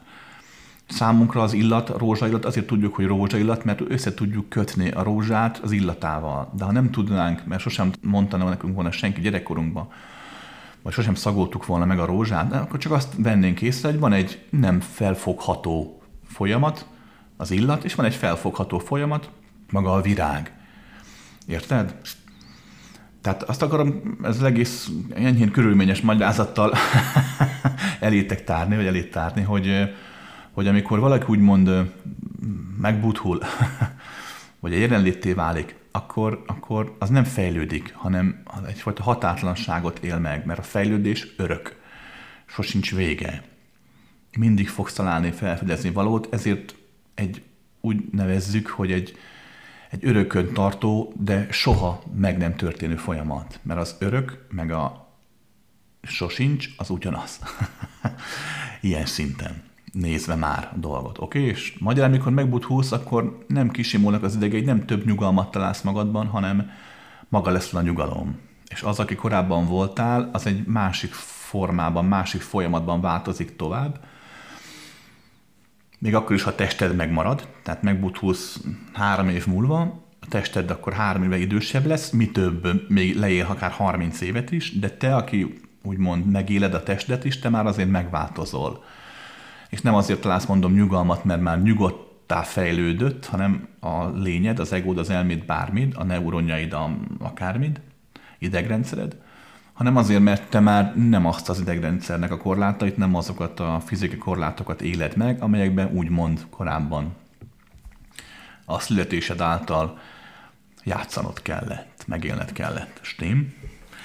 A kurzus, hát figyelj, egyértelmű a tudatos figyelem. A tudatos figyelem kurzus az azért jó, mert ö, nem kötődik hozzám. Tehát nincs arról szó, hogy elmagyarázok valamit, és aztán egy havonta vissza kell jönnöd egy újabb tanfolyamra, újabb horror pénzekért, hogy akkor még mindig segítsek, majd minden évben vagy kettes, hármas, három per A, három per B szint, aztán négyes dimenzió, majd a tudáspiramis 7, 12, és van a titkos tudás, az a 14-es tanfolyam 3,5 millió dollárért mert ha megnézed, általában így működik. De nem, a tudatos figyelmet én magyarázok, akkor elmagyarázom ott a tanfolyamon, több évre való gyakorlás, hogy hogyan gyakorolj több évig, és, és aztán ha holnap után meghalok, már nyertél.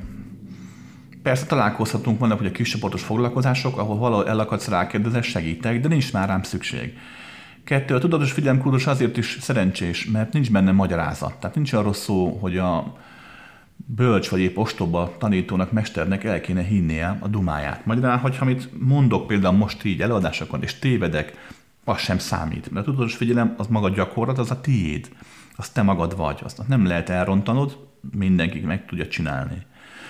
És azért a tudatos figyelem, ott el is szoktam magyarázni, azért javaslom, mert az voltak épp, ez egy, ez egy relatív kézzelfogható út ahhoz, amit te is keresel, a buthává, vagy a Krisztussá, vagy a hatátlanná váláshoz, a jelenné váláshoz, a jelenlét való váláshoz. Nem azért, hogy fogalmazok, nem azért van a figyelem, mint olyan, hogy buthává váljanak az emberek, de mint egyfajta mellékterméként, hogy így fogalmazzak, a jelenlét megélésében, jelenné válásban ez bekövetkezik, amit keresel.